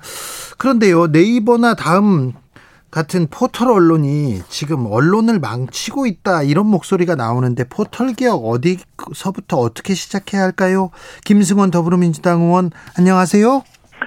아, 네, 안녕하세요. 네. 어, 연합뉴스가 이제 네이버 카카오에 기사를 못, 실, 못 실게 됐습니다. 이 결정에 네. 대해서는 어떻게 보십니까? 어, 이번 결정에 대해서 저도 깜짝 놀랐는데요. 네. 일단 언론사가 포, 포탈에서 퇴출당한다는 것은 국민에게 보도나 기사가 잘 제공이 안 된다는 것인데 네. 그럼 언론에게는 거의 사형 선고나 다름이 없는데 그거를 국가기관 통신망인 연합뉴스에 했다라는 그러니까요. 점에서 좀 놀랬고요. 예. 어, 두 번째 그러면 어, 기사형 광고를 써서 연합뉴스가 퇴출됐으면 이 기사형 광고를 제일 많이 쓰는 거는 사실 조선일보가 1등인데요. 네. 그럼 조선일보도 퇴출을 과연 시킬 것인가? 네. 에 대한 궁금증도 들기도 했습니다. 그, 그 네이버 카카오 제휴평가위원회에서 조선일보나 네. 다른 신문에 대해서는 어떻게 한답니까? 지금 저희가 알아보고 있는데요. 예. 아직은 움직이지 않은 것으로 알고 있습니다. 국회 차원에서는 어떻게 하실 겁니까? 아, 그거에 대한 철저한 형평성 있는 조치를 네. 취하라고 촉구를 할 겁니다. 지금 저희가 조선일보라든가 하, 한국경제라든가 다른 그 신문들이 네. 기사형 광고를 써서 국민들에게 피해를 입힌 사례를 모으고 있습니다. 뭐, 뭐, 모을 것도 없어요. 오늘 신문 제가 볼게요. 시 네네. 오면인데요. 가장 에르메스적인 H아워, 극도의 간결함 돋보이는. 네. 이게 기사예요. 그리고 소장가치 높은 holiday 컬렉션. 한 해를 네. 수고한 당신에게. 이것도 강슬의 개가온 기자가 쓴 기사입니다. 그리고 아, 맞습니다. 부동산 네. 면에 보면은요. 네. 어, 강서파크원, 마곡, 목동 인프라 동시에 누려. 이거는 조상경 개공 기자가 쓴 기사형 광고입니다. 이거 기사형 광고죠? 맞습니다. 예, 부동산과 건강식품에 특히 이제 기사형 광고가 많이 나오는데요. 네. 이 국민의 선택을 흐리게 해서 재산권을 침해하고 또 건강까지 망치게 하는 네. 그런 나쁜 기사라고 나쁜 광고라고 보시면 될 것 같습니다. 이거 막아야죠. 막아야죠. 뿌리 뽑아야 됩니다. 네. 그렇습니다. 네. 연합뉴스가 잘한 건 없어요. 근데 좀 억울할 만도 해요. 다른 데도 다 하는데 왜 우리만 가지고 그래? 네, 그 기사형 광고에 대해서는 예전 신문법에 제재 조항이 있었습니다. 네. 기사형 광고 한 건마다 2천만 원 과태료를 부과할 수 있었거든요. 네. 그럼 기사형 광고가 되게 제가 알기로는 단가가 뭐 한면 한 한 달에 80만 원이라든가 많아야 한 550만 원, 600만 원인데 네. 2천만 원 제재 그 조항이 없어지니까 예. 이 기사형 광고가 10년 동안 10배가 늘었습니다. 예. 그중에 조중동이 21.6%로 1, 1등을 차지하고 있고요. 예. 가장 또 많이 본다고 하는 거 아닙니까 국민들이? 예. 그러니까 그 피해는 제가 볼땐 상상할 수 없기 때문에 네. 이거는 반드시 막아야 됩니다. 바로 잡아야 됩니다. 그러니까요. 이 네. 조항이 사라졌는데 다시 살리든지 어떤 제재를 할 수 있는 방법을 찾아야겠네요. 그렇습니다. 예, 네. 그 2009년도 이명박 정권 때 예. 그 한나라당 언론인 출신들에 의해서 삭제된 조항인데요. 네. 저희가 다시 부활을 추진하는 개정안을 냈고요. 네. 또 기사형 광고를 반복적으로 하는 경우에는 영업 정지까지 시킬 수 있도록 하는 네. 그런 강력한 제재 조항을 넣어서 예, 언론사가 광고주의 돈으로 국민을 속이는 일이 없도록 그렇게 네. 해야 될 것 같습니다. 민주당이 네. 작년이나 올해 이거 빨리 이런 법안 만들었으면 좋았을 텐데 좀 늦었습니다. 네, 제가 국감에서도 많이 질의를 했고 네. 사실은 정부에서도 예전부터 네. 기사형 광고 비슷하게 턴키로 해서 네. 그 정부의 광고를. 언론사에게 준 적도 있, 네. 있습니다. 예. 그게 이제 한 어느 한 부처만 해도 220억 정도 되는데요. 한 부처가 220억이나요? 네 네 네. 국민의 세금이 이렇게 헛되이 쓰여진 일이 없도록 제가 국회 국정감사에서도 강력하게 여러분 예, 주장하셨죠. 촉구를 했는데 네. 예 그렇습니다. 아마 장관님들을 그에 대한 전수조사하고 안 하겠다고 약속을 했으니까 네. 내년부터 다시 예, 그 달라질 것이라고 생각하고 있는데요. 네. 끝까지는 계속 한번 추적해 보겠습니다. 알겠습니다. 내년부터는 좀 달라지기를 바래 보겠습니다. 네. 근데 네. 의원님, 네. 연합뉴스는 정부로부터 매년 300억 원 이상을 받고 있죠. 세금을 받고 있는데 무슨 근거로 받고 있습니까? 네, 연합뉴스는 국가기관 통신망으로서 네. 언론사랑 국민에게 예. 그 보도를 제공, 기사를 제공하는 그런 의미, 공적 의미로 299억 원을 받고 있고요. 예. 또 정부에다가 아, 뉴스를 공급하는 거에 대해서도 사용료 29억 원, 총, 총 328억 원을 갖다가 받고 있는데요. 네. 이 돈을 이제 해외 이제 지국, 특파원이라든가 지국을 설립해서 해외 뉴스를 전송한다든가 등등 여러 가지 공적 업무도 수행하는 것도 맞습니다. 예. 공적 업무를 수행하는 것도 맞는데 이렇게 세금을 받는 기관이면 좀 더 잘했어야지. 기사형 광고 싫고 이거 나빠요. 잘못했습니다. 네 네. 그 점은 굉장히 아쉬운 부분이고요. 예. 연합뉴스에서도 이 부분에 대해서는 이게 지금 전임 대표가 있을 때, 전임 네. 사장이 있을 때 일어난 일인데요. 새로운 사장님은 이 부분에 대해서도 철저하게 사과하고 그 기- 뭐 조직을 갖다가 폐쇄한 폐쇄했으며 네. 앞으로는 재발 방지를 꼭 하겠다고 약속하기도 하긴 했습니다. 네, 그런데 반성하거나 사과하는 기사는 별로 안 나오고 그 포털에서 자기네들한테만 지금 철퇴를 내렸다고 계속 좀 억울하다는 기사가 너무 많이 나와서 조금 네, 아무래도 국민들께서 뉴스를 소비하는 아, 비중의 80%가 포털입니다. 네, 그러니까 이런 거대 통신사도 포털에 기사를 제공하지 않으면 결국 국민들로부터 잊혀진다라는 예, 그런 두려움을 갖고 있는 것 같습니다. 그렇습니다. 연합뉴스 포털 퇴출 결정을 내린 소위 재평이라고 하지 않습니까? 재우평가 네, 네. 여기는 뭐 하는 데입니까? 이거? 네, 재평이가 여러 언론 단체라든가 등등에서 두 명씩 추천받아서 제가 알기로는 한 30여 명의 위원님들이 예, 어떤 기사형 광고라든가 또 언론사의 부정행위에 대해서 이렇게 건건이마다 벌점을 주고 그다음에 퇴출까지 시키는 그런 아주 막강한 일을 하고 있는데 포털이 지금 이제 아까 말씀드린 대로 뉴스 소비의 80%를 진행하니 네, 이 재평의 결정이 언론사에게는 그야말로 어마어마한 네, 어떻게 보면 철퇴가 될 수가 있고요. 예, 또 포털에 기사를 제공하는 거를 허락하는 것 자체가 또 은혜가 될 수 있고 네. 은전이 될 수 있고요. 그래서 지금 거의 막강한 아주 무소불위의 권력을 갖고 있지 않는가 네. 그런 생각이 드는데 문제는 이 재평이가 너무 폐쇄성을 갖고 있습니다. 그리고 공정한지도 모르겠어요. 맞습니다. 공정한지도 모르겠고 또 국민들께서 이런 나쁜 기사에 대해서는 재평이에 신고를 해서 재평이가 그에 대한 조치를 취할 의무가 있는데 그거를 국민들께 어떻게 했다라고 신고자에게도 안 알려주고 국민들께도 공개를 안 합니다. 네, 그러니까 내밀하게 구중궁궐처럼 이- 그렇게 결정을 하고 있으니 여러 언론사들이 떨고 있기도 하고 또 형평성이 어긋난다라고 하면서 네. 볼멘 소리를 내고 있는 것이죠. 네. 그래서 이 재평이도 이 개방성 그다음에 공정성을 반드시 확보를 시켜야 됩니다. 그래야죠, 그래야죠. 그런데요, 네이버 다음 이렇게 뉴스를 보는데요. 뭐 언론 매체라고 볼 수 있죠. 여기 이게 네. 네이버 다음을 통해서 뭐 기사를 보고 있기 때문에 그런데 네. 이 편파적이다 이런 주장이 계속 나옵니다. 네. 자, 언론 생태계, 뉴스 생태계를 교란시킨다 이렇게 비판도 받고요. 네 네. 어, 이 네이버 다음 이 포털 이렇게 공정하게 만들려고 좀 더 노력해야 될 것 같습니다. 네, 사실은 포털은 그 언론 기관은 아닌데 사실은 기사의 선택이라든가 또 초기 화면의 기사의 배열을 통해서 어마어마한 언론사의 그 편집 기능을 지금 권한을 사용하고 있거든요. 그렇죠. 네, 거기에 모든 언론, 심지어는 조중동도 포탈에게는 어, 굴복하는 그런 모양새를 취할 정도의 막강한 힘을 갖고 있는데 사실은 국민들께서는 다양한 뉴스 또 다양한 정보를 제공받아야 되는데 포탈에서 제공하는 뉴스에 종속되어서 결국 다음 신문 혹은 네이버 신문이 신문만을 보게 되는 그런 편향적인 결과가 나오게 됩니다.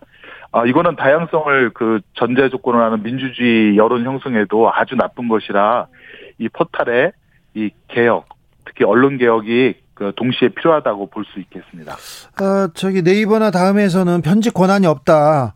네. 혹은 AI가 다 한다. 이렇게 네. 다 편집한다. 이렇게 항변하는데 이 네, 부분은 네. 어떻게 보십니까? 아, 그거는 뭐, 예, 그거는 국민들께서도 다 잘 알고 계시라 생각되고요. 예. 예, 포탈 AI의 뭐 조건만 어떻게 어떻게 규정하면 어떤 기사들이 뜰 것인지 그런 뭐 조종자의 의사에 따라서 다 결정이 될 것이라고 봅니다. 그렇죠. AI 예. 그, 그 포맷을 한 사람들이 할 텐데요. 그럼요. 예, 그 사람들이 조건을 걸어서 다 한 건데요. 예. 네. 그래서 저희는 포탈에게 어 그냥 뉴스를 제공하는 통신 그 제공망으로서의 기능만 할 거냐 네. 아니면 이렇게 편집 기능을 지금처럼 계속 한다면 그럼 차라리 언론사의 사회적 책임과 의무를 동시에 지어라라고 하는 그 결단을 내릴 것을 갖다가 촉구할 것이고요. 네. 또 다음으로는 저희가 제가 미디어 바우처법을 주장하고 있는데 예. 이제 국민들이 좋은 기사에 대해서 바우처 형태로 지원을 해주는 그런 제도를 이제 만들 만들어야 언론이 국민을 보고 이제 취재를 하고 보도를 할 텐데요. 네. 그러려면 공영 포탈이 있어야 된다고 생각합니다. 공영 포탈이요? 네네. 그러니까 지금 포탈에 의해서 이 포탈에 노출되는 언론사와 기사가 결정이 되는 이 구조를 깨뜨리려면 네. 어 일단은 어 그 언론사의 모든 기사가 검색이 되고 노출될 수 있는 공영 포탈을 만들고 대신 거기에 들어오려면 정말 언론사로서의 그 윤리적인 의무라든가 예, 그 다음에 또 그런 것들을 지키게 하는 의무 조항을 두어서 네. 조금 더 공정하게 또 공공성을 띈 언론만이 어, 그쪽에서 저기 살아남을 수 있도록 하는 그런 구조를 만들고 싶습니다. 김승원 의원님이 언론개혁 네. 계속 주장하고 있었는데요. 주장해 오셨는데, 네. 네. 아, 옛날에는 언론중재법으로 언론 재갈 물리더니 이제 포탈 재갈 물리기냐 이런 비판 또 나오는 것도 사실입니다. 아, 그런가요? 네. 네. 언론에서 언론사들이 그렇습니다.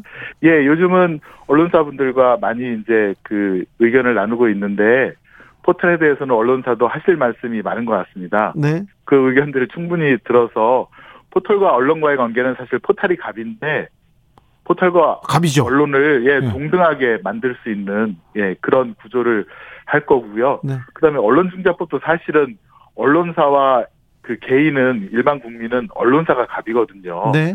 그래서 사실 국민 그 가짜뉴스 피해자인 개인에게 좀 더 많은 권리와 그다음에 피해 보상을 드리도록 한 것이 언론중재법 개정안인데 언론재갈법이라는 그런 프레임에 좀 휘말린 거는 저도 상당히 유감이고요. 네. 앞으로 좀 더 좀 더 이렇게 많이 이렇게 선 이렇게 뭐야 그러니까 알려 알려드리도록 하겠습니다. 3045님께서 공영 포털 그거 누가 운영하나요? 정, 결국 정부 편 아닐까요? 이렇게 물어보는데요. 네네. 뭐 언론진흥재단도 있고요. 예. 정부는 사실은 좀 떨어져서 떨어져서 관리 정도 하는 것에 예, 그치고 거기에는 언론진흥재단에서 추천하는 분들이 아마 운영하게 될 것이고 그다음에 연구 영역이 지금 아마 시작이 됐을 것 같습니다. 네. 그래서 좀 더 중립적이고 독립적인 그런 운영이 되도록 그렇게 제도를 만들겠습니다. 어, 1009님께서 의원님 한겨레 JTBC 경향신문 언급 안 하시나요? 이쪽도 광고성 뉴스 기사 많아요. 이렇게 얘기합니다. 아 사실은 엄청 많습니다. 예, 뭐 뉴스타파에서도 보도했듯이 정말 많고요. 네. 안 그래도 그 머지 포인트 사태, 예. 머지 포인트가 5대 은행으로부터 투자자로부터 투자를 받았다는 기사 나오자마자 그 다음에 바로 경찰 수사가 들어갔거든요. 네. 그런 기사형 광고가 얼마나 국민들에게 피해를 끼치는지는 잘 알고 있기 때문에 이거를 좀 공론화시켜서 국민들께 정보를 드리고 국민들의 그 뜻에 따라서 언론사도 이 기사형 광고를 접을 수 있도록 그렇게 아까 그 신문법 제재 조항, 처벌 조항 부활시키듯이 그렇게 한번 만들겠습니다. 네. 2565님께서 포털에서 기사 게시 못하면 국민들은 언론사를 찾아서 볼 것입니다. 언론 권력을 국민에게 돌려주세요 얘기하는데요. 여야 주자들이 대선 네. 주자들이 네. 한 목소리로 연합뉴스 퇴출에 우려를 좀 표하고 있습니다. 이거 연합뉴스 구하기 나선 거 아니냐 이런 지적도 하는데 어떻게 보십니까? 네, 저도 그 부분에 대해서 양당의 두 후보님들이 다 같은 얘기를 하셔서 저도 약간 깜짝 놀랐는데요. 저는 사실은 어, 이 기회에 기사형 광고를 아예 뿌리 뽑는 쪽으로 방향을 돌려야 되고 또 포탈에 이런 막강한 언론의 편집권에 네네. 대해서도 사회적인 논의가 정말로 시작되는 계기가 돼야 된다. 그쪽에 방점을 맞춰야 된다라고 생각을 합니다. 네. 자, 의원님, 뉴스 네. 소비자인 시민들이 언론 개혁을 위해서 할 수 있는 일은 뭡니까? 어, 일단은 지금 가짜뉴스라든가 낚시성 기사들이 계속 많이 등장하고 있는데요. 네. 이것을 좀 신고를 해주시면, 뭐, 언론진흥재단이라든가 네. 아까 말한 제휴평가위원회에 신고를 해주시면, 제휴평가위원회는 그것에 대해서 조치를 할 의무가 있는데, 네. 그 조치가 제대로 이루어진지는 저희도 눈을 크게 부릅뜨고 어, 확실하게 하도록 그렇게 조, 저기 지켜볼 겁니다. 네. 그래서 국민들께서 하나하나 가짜 뉴스에 대응을 해주시면 그것들이 주요평가위원회에 쌓이게 될 것이고 네. 이번에 연합뉴스의 이런 퇴출 결정, 철퇴를 내린 재평위가 다른 가짜 뉴스, 가짜 언론사에서도 같은 제재, 강한 강력한 제재를 갖다 취하도록 해서 이런 가짜뉴스나 기사형 광고들이 없어지도록 하는 그런 계기로 만들어 주시면 좋을 것 같습니다. 알겠습니다. 근데 저는 재평이가 또 신뢰가 안 돼가지고요. 믿음이 안 가서 참 좀 무섭습니다. 아니, 자기네들이 한 결정이 있기 때문에 네.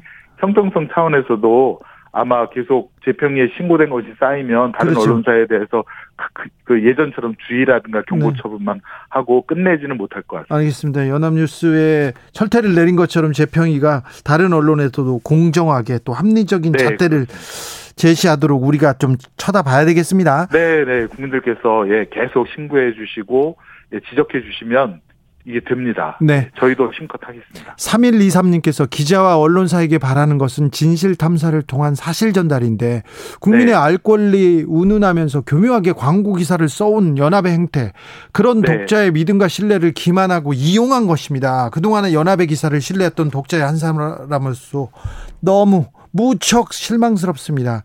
포털 네, 퇴출에 대한 항의에 앞서 구독한 시민들한테 사과가 우선돼야 할 것 같습니다. 네, 맞습니다. 네, 그죠? 네. 네, 네. 지금 종이신문 같은 경우에는 지금 6%밖에 신문을 안, 본, 안 보는데요. 네.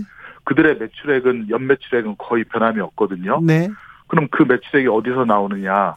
저는 기사형 광고 또는지라고 생각합니다. 아, 그래요? 이런 거에 대한 반드시 철퇴를 누려야 되고 또 언론이 언론으로서 그 품이 뭐랄까 그 역할을 하려면 네.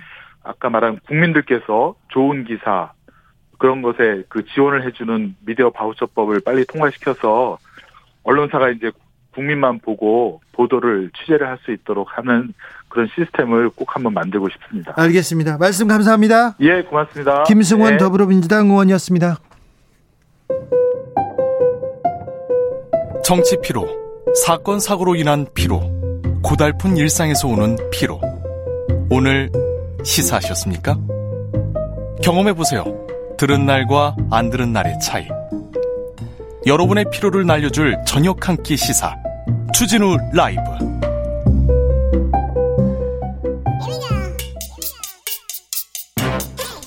뉴스를 향한 진지한 고민. 기자들의 수다. 라이브 기자실을 찾은 오늘의 기자는 미디어 오늘 정철훈 기자입니다. 어서 오세요. 안녕하세요. 네, 김승원 의원의 포털 개혁에 대한 이야기 잘 들으셨습니까? 네, 들었습니다. 네. 기사형 광고 제재하는 조항 부활시켜야 된다는 얘기도 했고요. 미디어 바우처법 얘기도 했는데 뭐 정철훈 기자 어떻게 그러니까 뭐 큰 취지에서 기사형 광고를 근절해야 된다. 뭐 네. 뭐 당연히 동의합니다. 근데 네. 다만 이번에 정치권에서 모든 대선 후보들이 한 목소리로 연합뉴스 구하기에 나섰는데 네. 이거는 좀 잘못된 메시지였다라는 생각을 좀 하고 있습니다. 어떤 면에서요? 왜냐하면 이 기사형 광고는 기본적으로 언론의 신뢰와 국민 권익을 추락시키는 행위인데 그렇죠. 여기에 대한 비판 없이 뭔가 언론 자유, 포털 권한 통제 뭐 이런 것들을 구실로 연합뉴스의 억지 주장을 옹호하고 있기 때문인데요. 네. 사실 연합뉴스가 이제 2003년부터 이 정부 구독료 명분으로 300억씩 받아가고 있습니다. 네. 세금으로 공적 지원을 받고 있는데 그런데 기사용 위, 기사로 위장한 광고 2천여 건을 송출한 게 걸려가지고 그러니까 변명의 여지가 없는 국민 기만 행위죠. 아 이거 사과부터 해야죠. 뭐 잘못했다고. 뭐 사과는 사과는 했는데요. 네. 사과보다 지네들 억울하다 잘했다는 기사가 더 많습니다. 예, 근데 사과는 사과는 그 했는데 그 네. 예. 근데 죄송합니다. 이제 정치권의 어떤 워딩을 빌어서 네. 그 뭔가 이번 제재가 되게 이번 결정이 부당하다라는 프레임을 형성하고 있거든요. 아니 부당한 좀 억울한 측면도 있는데 조선일보 이렇게 폈는데 네. 절제된 아름다움과 간결함의 미학 그리고 이거 명품 광고예요. 광고인데 네. 밑에서 기자가 썼답니다. 기사랍니다. 그러니까 뭐 더 나쁜 언론사도 있을 수 있죠. 그래서 사실 언론 개혁에 의지가 있는 대선 후보라면 네. 어, 재평의 이번 결정을 계기로 기사형 광고라는 기만적이고 음성적인 언론계 수익 사업 뿌리 뽑는 공약을 내놓겠다. 그런 식으로 메시지를 내놨어야 되는데 지금 이재명 후보도 그렇고 다른 후보도 그렇고 이중제대다. 좀 자의적 판단이다. 이런 식으로 지금 워딩을 냈거든요. 네. 저 이건 굉장히 잘못된 판단이라고 보고요.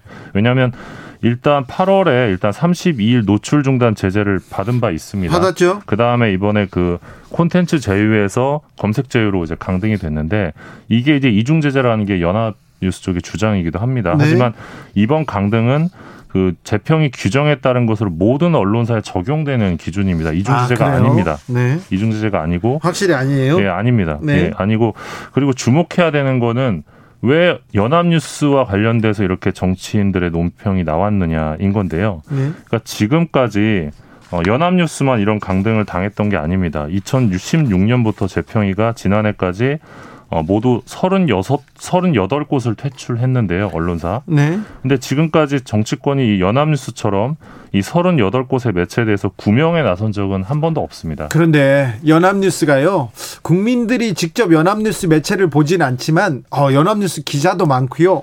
아주 힘이 셉니다. 연합뉴스가 통신사에서 연합뉴스가 먼저 쓰면 일보를 쓰면 그걸 받아서 다른 언론사들이 쓰는 적도 있고요. 그리고 언론사 그 기자실에 간사들 간사도 연합뉴스에서 가장 많이 맡고 있어요. 그래서 힘이 세서 좀 눈치 본 거 아닙니까? 그러니까 그런 말도 실제로 있는데요. 사실 연합뉴스의 경우는 국정감사에서도 제대로 된 감시를 받지 않는다 이런 지적도 있습니다. 국회의원들이 잘 못 물어봐요. 예. 물어봤다가 예. 나중에 어떻게 당할지 몰라서요. 예, 연합의 경우는 이제 대주주인 뉴스통신진흥회가 업무 보고만 하는데 예. 그 업무 보고도 비공개로 이루어집니다. 네. 그리고 제가 들었던 거는 뭐 업무 보고도 거의 덕담 수준에서 끝난다. 그럼 예산도 어디에 썼는지 잘 밝히지 지도 않는다면서요. 네, 그리고 이번에 예산이 또 30억이 늘었어요. 그래요? 네. 세금이 그리고, 그러면 더 넣, 습니까 네. 그리고 사실 말씀하신 대로 지역에서는 연합뉴스가 왕이거든요. 네. 그래서 네. 지역 지역에 지역구가 있는 의원들의 경우는 더 연합뉴스에 좀 민감할 수밖에 없는데 그래서 이제 시민사회 단체에서 이번 그 정치인들의 이 연합뉴스 구하기를 두고 좀 비판하는 목소리가 좀 나오고 있습니다. 네. 그리고 이제 그러니까 대선 주자를 포함한 정치권 인사들의 연합뉴스 옹호 발언을 보면 연합뉴스 문제 본질을 제대로 파악하지 못하고 있다 이런 비판인 건데요. 네. 또 연합뉴스를 향해서도 비판이 있는데 이 정치권의 구명 요청을 하고 포털에 압박을 넣어서 여론전을 펼치지 마라. 그리고 너네들의 본연의 역할을 충실하게 해야 된다. 뭐 이런 지적도 나오고 있습니다. 조선일보가 기사형 광고 적발 건수 1위라고 김승원 의원이 지적했는데요. 네, 그건 맞는데요. 네. 그건 맞고 또 지금까지 재평이가 어떤 영향력 있는 거대 언론에 대해서 좀 손방망이 처벌을 해왔다는 지적도 분명히 있습니다. 네. 그래서 이번 기회를 통해서 강한 제재가 필요하고 정확하고 공정한 제재 필요하다는 얘기가 나와야 되는 게 맞고요. 네. 그 포털의 뉴스 시장 독점 문제, 권력화 문제, 사회적 논의 당연히 중요하다고 생각합니다. 네. 다만 그 논의의 시작점으로 연합뉴스 제재가 불, 불공정하다라는 식으로 가는 거는 어, 문제가 있다라는 게 제 생각입니다. 알겠어요. 그런데 기사형 광고 많이 실은 조선일보에 대한 제재 혹시 이 재평위에서 포털에서 한 번이라도 논의된 적 있습니까? 잘 기억이 나지 않습니다. 몰라요?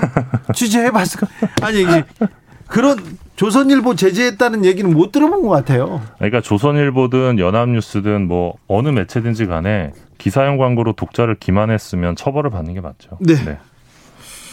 다음 뉴스로 가보겠습니다. 네, 오늘 그 저희 입장 미디어오늘 입장에서는 계속 아젠다 키핑을 해왔던 이슈인데요. 네. 그 법조기자단의 문제입니다. 어, 그렇죠. 예, 저희가 지난 3월에 이 법조기자단의 폐쇄적 운영에 좀 문제가 있다. 네. 그래서 행정소송을 제기했는데요. 그러니까 법조기자단 기자실에 들어가려고 기자가 기자실에 들어가겠다는데 기자단이 안 된다. 그래서 소송을 냈죠. 네, 그 1심 결과가 오늘 나왔는데 네. 저희가 승소했습니다. 네. 미디어오늘이 승소를 했고요. 예. 어, 그래서 좀 의미가 있지 않을까 싶습니다, 앞으로. 네. 어, 그 서울고법 이 애초에 저희가 출입 신청을 했을 때 네. 어, 출입 기자단 가입 여부와 구성은 기자단 자율에 맡기고 법원은 관여하지 않는다 그러면서 기자단 간사에게 문의하라고 했었거든요. 그렇죠. 그래서 저희는 근데 지금 상황은 사실상 법원이 네. 기자실 사용 허가와 출입증 발급 권한을 기자단에게 위임한 것이다. 근데 법원이 기자단에게 이 권한을 위임할 법적 근거가 없다.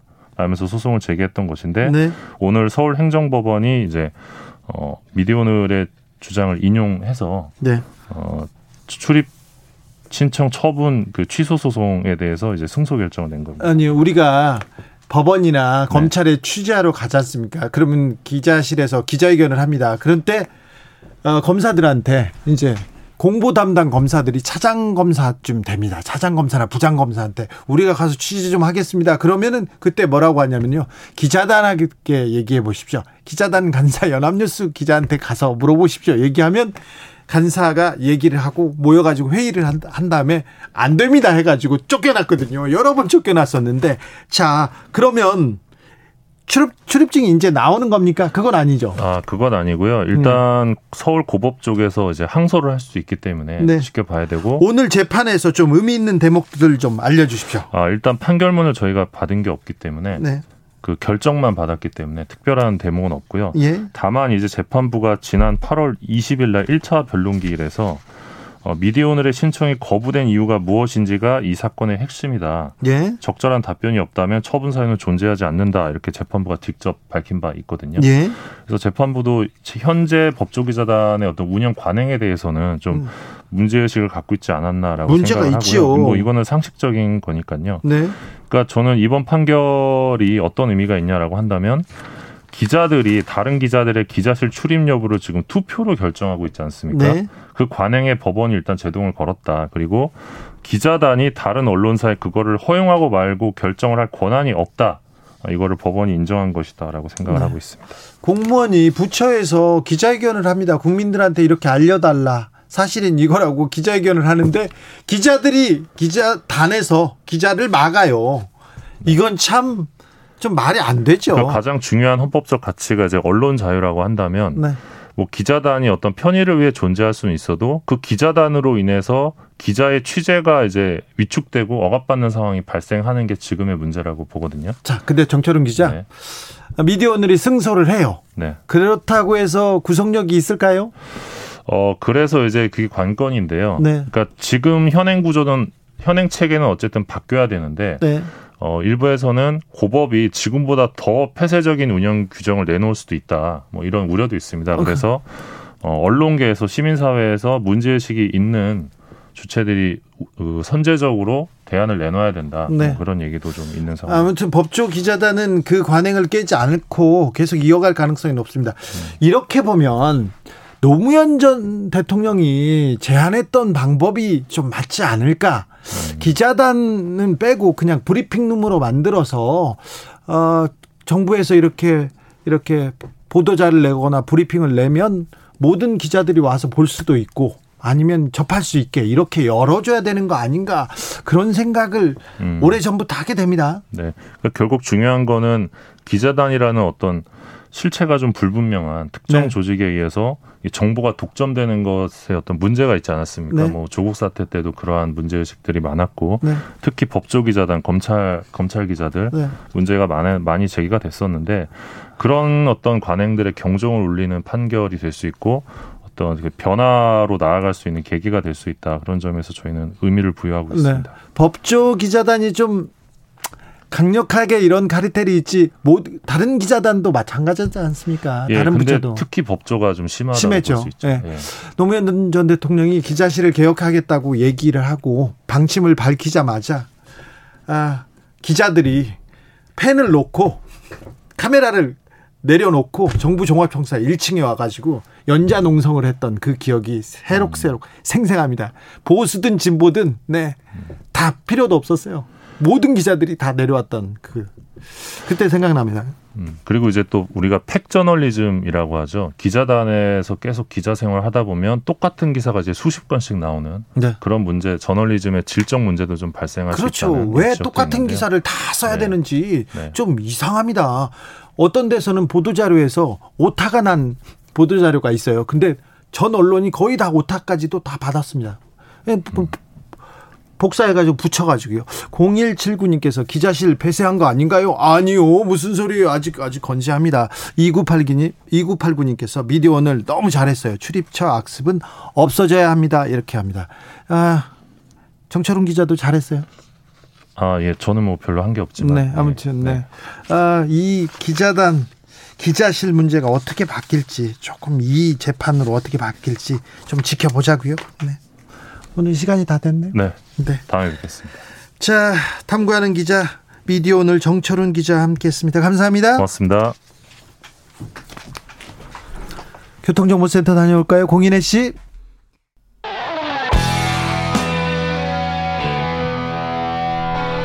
스치기만 해도 똑똑해진다. 드라이브 스루 시사 주진우 라이브.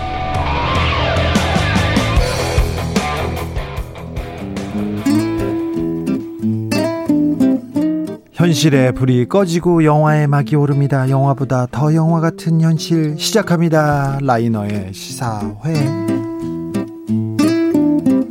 영화 전문 유튜버 라이너 어서 오세요. 네, 안녕하세요. 영화 보기 좋은 계절입니다. 네, 영화 보기 참 좋은 계절이고. 안 좋은 계절이 어디 있습니까? 사실사철 그렇긴 한데 네. 이제 날씨가 이렇게 따뜻해지면 아니, 네. 추워지면 아무래도 집에 있고 실내에 있을 시간이 많아지니까. 그리고 다른 생각이 많이 나요. 아. 네. 네. 그래서 자 최근에는 어떤 영화 잘 아, 보셨어요? 최근에는 요즘은 이제 우리나라 영화는 로맨스 영화가 많이 나오고 있고요. 아 그래요? 네. 지금 장르만 로맨스라는 영화가 네. 나와 있고요. 예. 다음 주였나요? 다다음 주에는 연애 빠진 로맨스라고 해서 네. 그런 로맨스 영화들이 나오고 있고요. 네. 재밌습니까? 어 장르만 로맨스는 그 기대를 별로 안 했는데. 네. 그좀 볼만했다는 느낌이었고 어, 네. 지금 웨스 앤더슨 감독의 프렌치 디스패치라는 네. 영화가 나와 있거든요. 그 영화가 참 볼만합니다. 아, 프렌치 디스패치. 네. 네. 그 프랑스의 어떤 언론의 이야기를 다루고 있는데요. 네. 로맨스입니까? 로맨스는 아닙니다만, 네, 네 그, 그, 웨스 앤더슨은 그랜드 부다페스트 호텔 같은 영화로 되게 아, 유명한 감독이에요. 매우 좀 감각적인 영상. 네. 네. 이번에도 그런 감각적인 작품인데, 네. 저는 되게 괜찮다는 생각을 알겠습니다. 네, 찾아보겠습니다. 자, 오늘은 어떤 이야기 해볼까요? 네, 최근에 뉴스를 보니까 또 한일 문제가 또 독도 문제가 생겼더라고요. 항상 항상 이 문제가. 네, 우리나라의 경찰청장이 독도를 방문했다고 기자회견을 무산시킨 사건이죠. 그러니까요. 네, 우리나라 경찰청장이 우리 영토에 갔는데 그걸 갖고 발끈한. 아니 거기 경찰이 지키고 있거든요. 네. 그래서 그, 그 그걸 보러 갔는데 그걸 가지고 또 일본이 트집을 잡습니다. 괜한 트집을 일본이 계속 잡고 있습니다. 네, 진짜 적반하장이라는 생각이 들고요. 제가 찾아보니까 그 독도를 왜 주장하나 올라가 보니까 1905년에 그 자기들이 내각 회의를 해서 독도가 주인 없는 땅이니까 자국의 영토로 편입하겠다. 이렇게 결정을 내렸답니다. 참 어이없는 주장이 아닐 수가 없는데 이거를 계속해서 주장하고 있더라고요. 네, 이 음. 주장을 하기 위해서 일본 우익들이 그 전부터 많이 움직였었고요. 차근차근 차근차근 음. 그래서 좀 분쟁 지역으로 만들려고 노력하고 있는 것 같습니다. 일본에서요. 네, 그래서 일본의 이런 괴이한 주장이 시작된 건 아마 제국주의 시절부터였던 것 같고요. 예. 그런 어떤 일본이라는 나라가 되게 특이한 제국주의를 표방하면서 폭주했던 게 지금의 일본 우익들의 뿌리가 아닌가 이런 생각이 드는데요. 또 독도에 대해서 이렇게 억지 부리는 것도 마찬가지고요. 예. 그래서 그런 의미에서 제가 좀 뜻깊은 영화를 가져왔습니다. 일본 영화인데 스파이의 아내라는 영화입니다. 스파이의 아내요? 일본 영화치고는 좀 익숙하지 않네요. 좀 그 제목이요? 네. 이 구로사와 기요시라는 감독의 작품인데 네. 구로사와 기요시는 되게 장르적 감성이 많아서 봉준호 감독이 되게 좋아한다고 말했던 감독인데요. 예. 이 감독의 스파이의 아내는요, 사실 일본에서 이런 영화가 과연 가능한가 싶을 정도의 의문이 나오는 영화입니다. 왜냐하면 이 영화는요, 일본의 전쟁 범죄를 다루는 영화예요. 어, 이런 부분에 대해서 일본은 입을 닫고 아, 절대 그렇죠. 얘기하지 않는데. 네, 맞습니다. 그래서 구로사 기요시도 이 영화를 만든다고 했을 때 거의 모든 투자자들이 다 외면했고요. 예. 한 푼의 투자도 받지 못해서 영화가 엎어질 위기였거든요. 네. 무산될 위기였는데 그때 놀랍게도 NHK에서 NHK 일본 국영방송국에서요? 네, NHK에서 투자를 결정해서요. 예. 정말 기적적으로 TV판으로 먼저 나가고 예. 그걸 재편집해서 영화로도 나올 수 있게 됐습니다. 네. 그래서 좀 정말 기적이라는 생각이 들 정도인데요. 네. 도대체 무슨 바람이 불었는지 모르겠는데 더 놀라운 거는 일본이 자기네들의 전쟁 범죄에 대해서도 인정하지 않지만 절대로 또 말하고 싶어 하지 않는 게 바로 인체 실험이거든요. 아이고, 마루타 그거. 네. 근데 이 영화는 일본의 그 인체 실험 영상을 목격하고 그 광기 때문에 일본으로부터 등을 돌리는 이런 인물의 이야기를 담고 있습니다. 아, 그래요? 굉장히 충격적이고요. 네. 그러니까 일본 우익의 메시지라고 하고는 완전 정반대의 메시지를 내는 참 용감한 작품이 하나 나왔습니다. 아 그래요, 용감한 작품인데 근데 여자 주인공이 네 이거 좀 혐한 논란을 일으켰던 인물 아닌가요? 네 맞습니다. 아오이 유라는 아오이 우유요? 아오이 유. 유. 네네. 아, 아오이 소라는 아니죠. 아, 아닙니다. 네. 그분은 이제 약간 그 네. 성인 네. 그 성인물 네, 네. 그, 네, 네, 배우입니다. 배우 이름입니다. 네, 아오이 유라고요. 네, 우유 그 아니고 유예요. 네. 청순한 외모로 우리나라에서도 되게 인기가 많았었습니다. 그리고 되게 유명했던 배우였는데 네.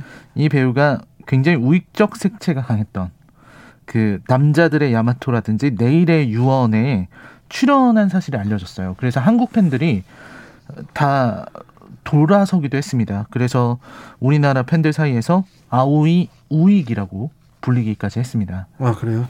그리고 나서 이제 세시라는 잡지에서 인터뷰를 시도했는데 왜 군국주의를 미화하는 영화에 출연하게 되었나요? 이렇게 물어보니까 등장인물의 삶의 태도에서 배울 점이 있다고 생각했다. 네. 이렇게 답변을 한 적이 있어요. 좀 생각은 좀 짧군요. 아, 네.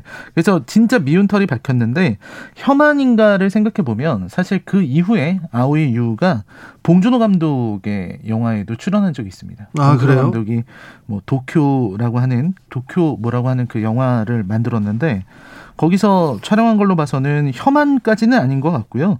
그냥 역사적 인식에 대해서 잘 모르는 사람인 것 같아요. 네. 대신 이제 이 사람에 대해서 의심은 계속해야 된다고 생각합니다. 왜냐하면 본인의 어떤 정치적인 성향이나 역사 인식을 말한 건 아니기 때문에 어쨌거나 이런 영화에 출연하는 전력이 있으니까 우리는 어, 우리나라에서 계속해서 논란이 되는 거는 어쩔 수 없는 일인 것 같습니다. 영화 속으로 걸어 들어가 보겠습니다. 네, 요때는 1940년이 배경입니다. 네. 1940년이면 우리나라 일제강점기 고요. 2차 세계 대전이 한창인 시대고 태평양 전쟁이 막 일어날 것 같은 그런 시기인데요. 여기서 주인공은 유사쿠라는 남자고 이 영화의 진짜 주인공은 유사쿠의 아내 사토코입니다. 근데 이 유사쿠는 굉장한 굉장히 부유한 집안의 사람이에요. 그리고 사토코도 부유하게 살고 있어요. 무역회사를 경영하고 있는데요. 이 사람들은 둘이 너무나 사랑하고 사토코는 정말 남편만 사랑하고 이 부부가 취미로 독립 영화를 찍을 정도로 그 정도로 서양 문물을 잘 받아들인 1940년대 네. 굉장히 상류층이군요. 엄청난 상류층입니다. 그런데 이제 문제가 생기게 됩니다. 어, 유사쿠가 만주에 주, 자주 출장을 가요. 출장 갔다가 여성을 데려왔는데 그 여성이 강가에서 시신으로 발견되면서 뭔가가 바뀌게 됩니다. 이 사토코는 남편이 바람 피고 있다고 생각했고 남편이 자꾸만 밖에서 늦게 들어오고 이제 무슨 일이냐고 해도 잘 대답을 안 해주고 아, 네. 숨기고 있다는 게 좀 이상한 낌새가 보이네요. 그래서 추궁을 하게 됐는데 그때 유사쿠가 정말 충격적인 얘기를 해줍니다. 유사쿠가 만주에서 일본군이 자행했던 그 참혹한 인체 실험의 현장을 직접 목격했고 그거를 찍어왔어요. 그 음. 그 테이프가 있는 겁니다. 그래서 이거를 세계에 알리고 싶다. 이런 광기는 막아야 된다. 라고 얘기를 해요. 네. 그러니까 한마디로 말해서 자국을 배신하겠다. 네네. 스파이가 되겠다라고 얘기를 한 건데요. 사토코는 그거를 받아들일 수 없었습니다. 지금 우리가 이렇게 행복한데 왜 그런 어려운 길을 목숨을 던질 수도 있는 그 길을 왜 가느냐. 하지만 유사코는 사토코의 말을 듣지 않는데요. 여기서 정말 슬픈 결말이 나옵니다. 사토코는 남편만을 믿었어요. 남편만을 사랑했어요. 네. 그래서 그래 그 인체 실험한 그 비디오 테이프를 들고 그 영사기에 넣어서 돌리는 필름을 들고 미국으로 같이 망명하자. 남편한테 같이 가겠다라고 하는데 출발일에 어, 남편은 사토코를 버리고 혼자 떠납니다. 아, 그래요? 사토코를 믿지 못한 거죠. 너무나도 위험한 일이기 때문에. 그래서 화물선 상자에 숨은 사토코를 찾아서 군인들이 들이닥치고요. 사토코가 잡으러 사토코를 잡으러 왔어요? 네, 사토코가 잡혔어요. 남편은 네. 잘 도망갔고. 도망가고. 어, 사토코가 잡혔는데 남편이 지금 사토코를 버린 거예요? 그런 거 이게 약간 애매합니다. 영화에서는 떠나는 유사쿠의 모습만 보여주기 때문에 예. 유사쿠가 사토코를 버린 건지 예. 아니면은 사토코가 남은 건지 어, 남긴 건지 약간 애매한데요. 네. 저는 이제 유사쿠가 사토코를 버렸다고 생각을 합니다. 예. 근데 이건 해석의 차이가 있을 것 같고요. 근데 여기서 군인이 왔어요. 네. 그때 어 당신은 스파이다, 스파이 아내다 이렇게 얘기를 하니까 내가 왜 우리 내 남편이 왜 그런 짓을 했고 왜 이런 일이 벌어졌는지 내가 폭로하겠다. 라고 하면서 그 일본군 관계자들을 모아놓고 거기에서 이제 영사기를 틉니다. 네. 일본 만행의 결정적인 증거를 보여주겠다. 네. 그리고서 딱 트는데 그 장면에서 안타깝게도 둘이 찍은 독립영화가 나와요. 그, 아, 네. 어. 유사쿠가 그걸 가지고 네. 미국으로 가버린 그렇죠. 아유, 네. 네. 그리고 나서 이제 그 뒷내용은 태평양 전쟁이 나고요. 그리고 아마 도쿄 대공습을 당한 것 같은 그런 장면에서 약간 몽환적으로 진행됩니다. 네. 사토코가 병원에 누워 있는데 폭, 폭격이 시작되고 세상이 불바다가 됐고 사토코는 뛰어나와서 정말 펑펑 우는 그런 장면으로 이어지게 됩니다. 자, 이 영화를 특별히 고른 이유가 있었을 텐데요. 네, 사실 보통 이런 영화들은 주인공을 영웅화하거나 특히 일본 영화 같은 경우는 굉장히 어, 자기네들을 보호하고 스스로 변명하느라 여념이 없는 이런 얘기를 하기 마련인데 그렇죠 일본은 예 네, 그럼에도 불구하고 이 영화는 좀 제국주의가 빠져 있는 네. 오히려 일본의 만행을 보여주는 이런 방식을 선택했다는 게 좀 놀라웠어요. 예. 그래서 주제 의식이 선명해가지고요. 네. 한국 사람이 일, 일본에서 만든 제국주의 시절 영화를 보는데도 아주 불편하지는 않은 네. 그런 느낌을 받게 하더라고요. 그리고 이제 아무래도 이 시선이 사토코라는 여인의 시선이다 보니까 남편에 대한 사랑과 네. 그리고 이제 남편이 나를 버리는 거 아닐까 이런 감정들이 주로 보이고 그 옆으로 이제 시대가 흘러가니까요. 네. 그런 부분이 좀 보기 좋아서 아, 완성도 높은 영화라는 생각이 들었습니다. 아니, 사토코 불쌍해요. 불쌍해. 아이고, 당신이 옳다님. 버린 거네. 어차피 위험한 거면 같이 가야지. 아이고, 남편 나빠요. 네, 그렇습니다. 네. 네. 배우들의 열연도 있고 네. 상당히 매력적인 영화인 것만은 분명하죠. 네. 네. 다만 이제 이 영화가 그렇게 착한 영화로 칭찬받기에는 여전히 조금은 부족합니다. 아, 어떤 면에서? 일본은 일본은 항상 자기네들이 반성한다고 생각을 하는데 반성을 했다고 생각하죠. 반성 끝난 일이라고. 그리고 자기들이 이렇게 작품 내면서 이것 봐라 우리가 이만큼 반성해 네. 이렇게 얘기하는데 사실 이 우리나라 입장에서 볼 때는 전혀 충분치 않거든요. 네. 이 영화도 그렇습니다. 사실 인체 실험이 나오긴 하는데 그게 그 테이프 필름의 존재로만 있지 그거를 정말 충격적으로 고발하진 않습니다. 한 장면도 없군요. 네, 나오지는 않고요. 네. 고발하진 않고 이제 그런 부분이 좀 아쉽고요. 또 이제 이 유사쿠라고 하는 깨어 있는 지식인을 이렇게 통해서 네. 출연시켜서 일본인이 의식 있는 일본인이 네. 스스로 일본의 만행을 폭로하고 그리고 패망으로 이어지는데 이제 일본의 지식인들도 역할을 했다. 이 예. 전쟁이 종료되는데 이런 느낌으로 받아들여질 수도 있거든요. 예. 그래서 어찌 보면 이 한국인의 입장에서 봤을 때는 이런 방식을 이용해서 또 이 영화가 또 다른 왜곡을 만들어내는 것은 아닐까 하는 의심을 또 품게 되더라고요. 네. 그래서 그 그런 것 같습니다. 네. 그래서 엄격한 태도가 필요한 거죠. 네. 이 영화 그래도 일본 우익한테 공격받 거나 그러진 않았습니까? 아 근데 또 저는 많이 공격받고 난리가 났을 거라고 생각했는데 네. 뭐 감독도 잘 지내고 아오이 유도 잘 지내는 걸로 봐서는 네. 그렇게 막 많은 공격을 받지 않은 것 같습니다. 알겠습니다. 실제로 주전장 같은 영화는 정말 엄청났었거든요. 아 그렇죠. 네. 네. 알겠습니다. 또 생각할 점을 또 던져줍니다. 시사회 오늘의 작품은 스파이의 아내였습니다. 라이너 오늘도 감사했습니다. 네, 고맙습니다. 오늘도 수고하고 지친 자들이여 여기로 오라.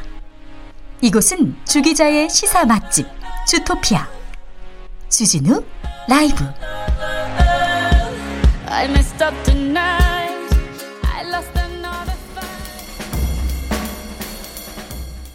올해 수능 필적 확인 문구는 이해인 수녀의 넓은 하늘로의 비상을 꿈꾸며 한국일보 기사인데요.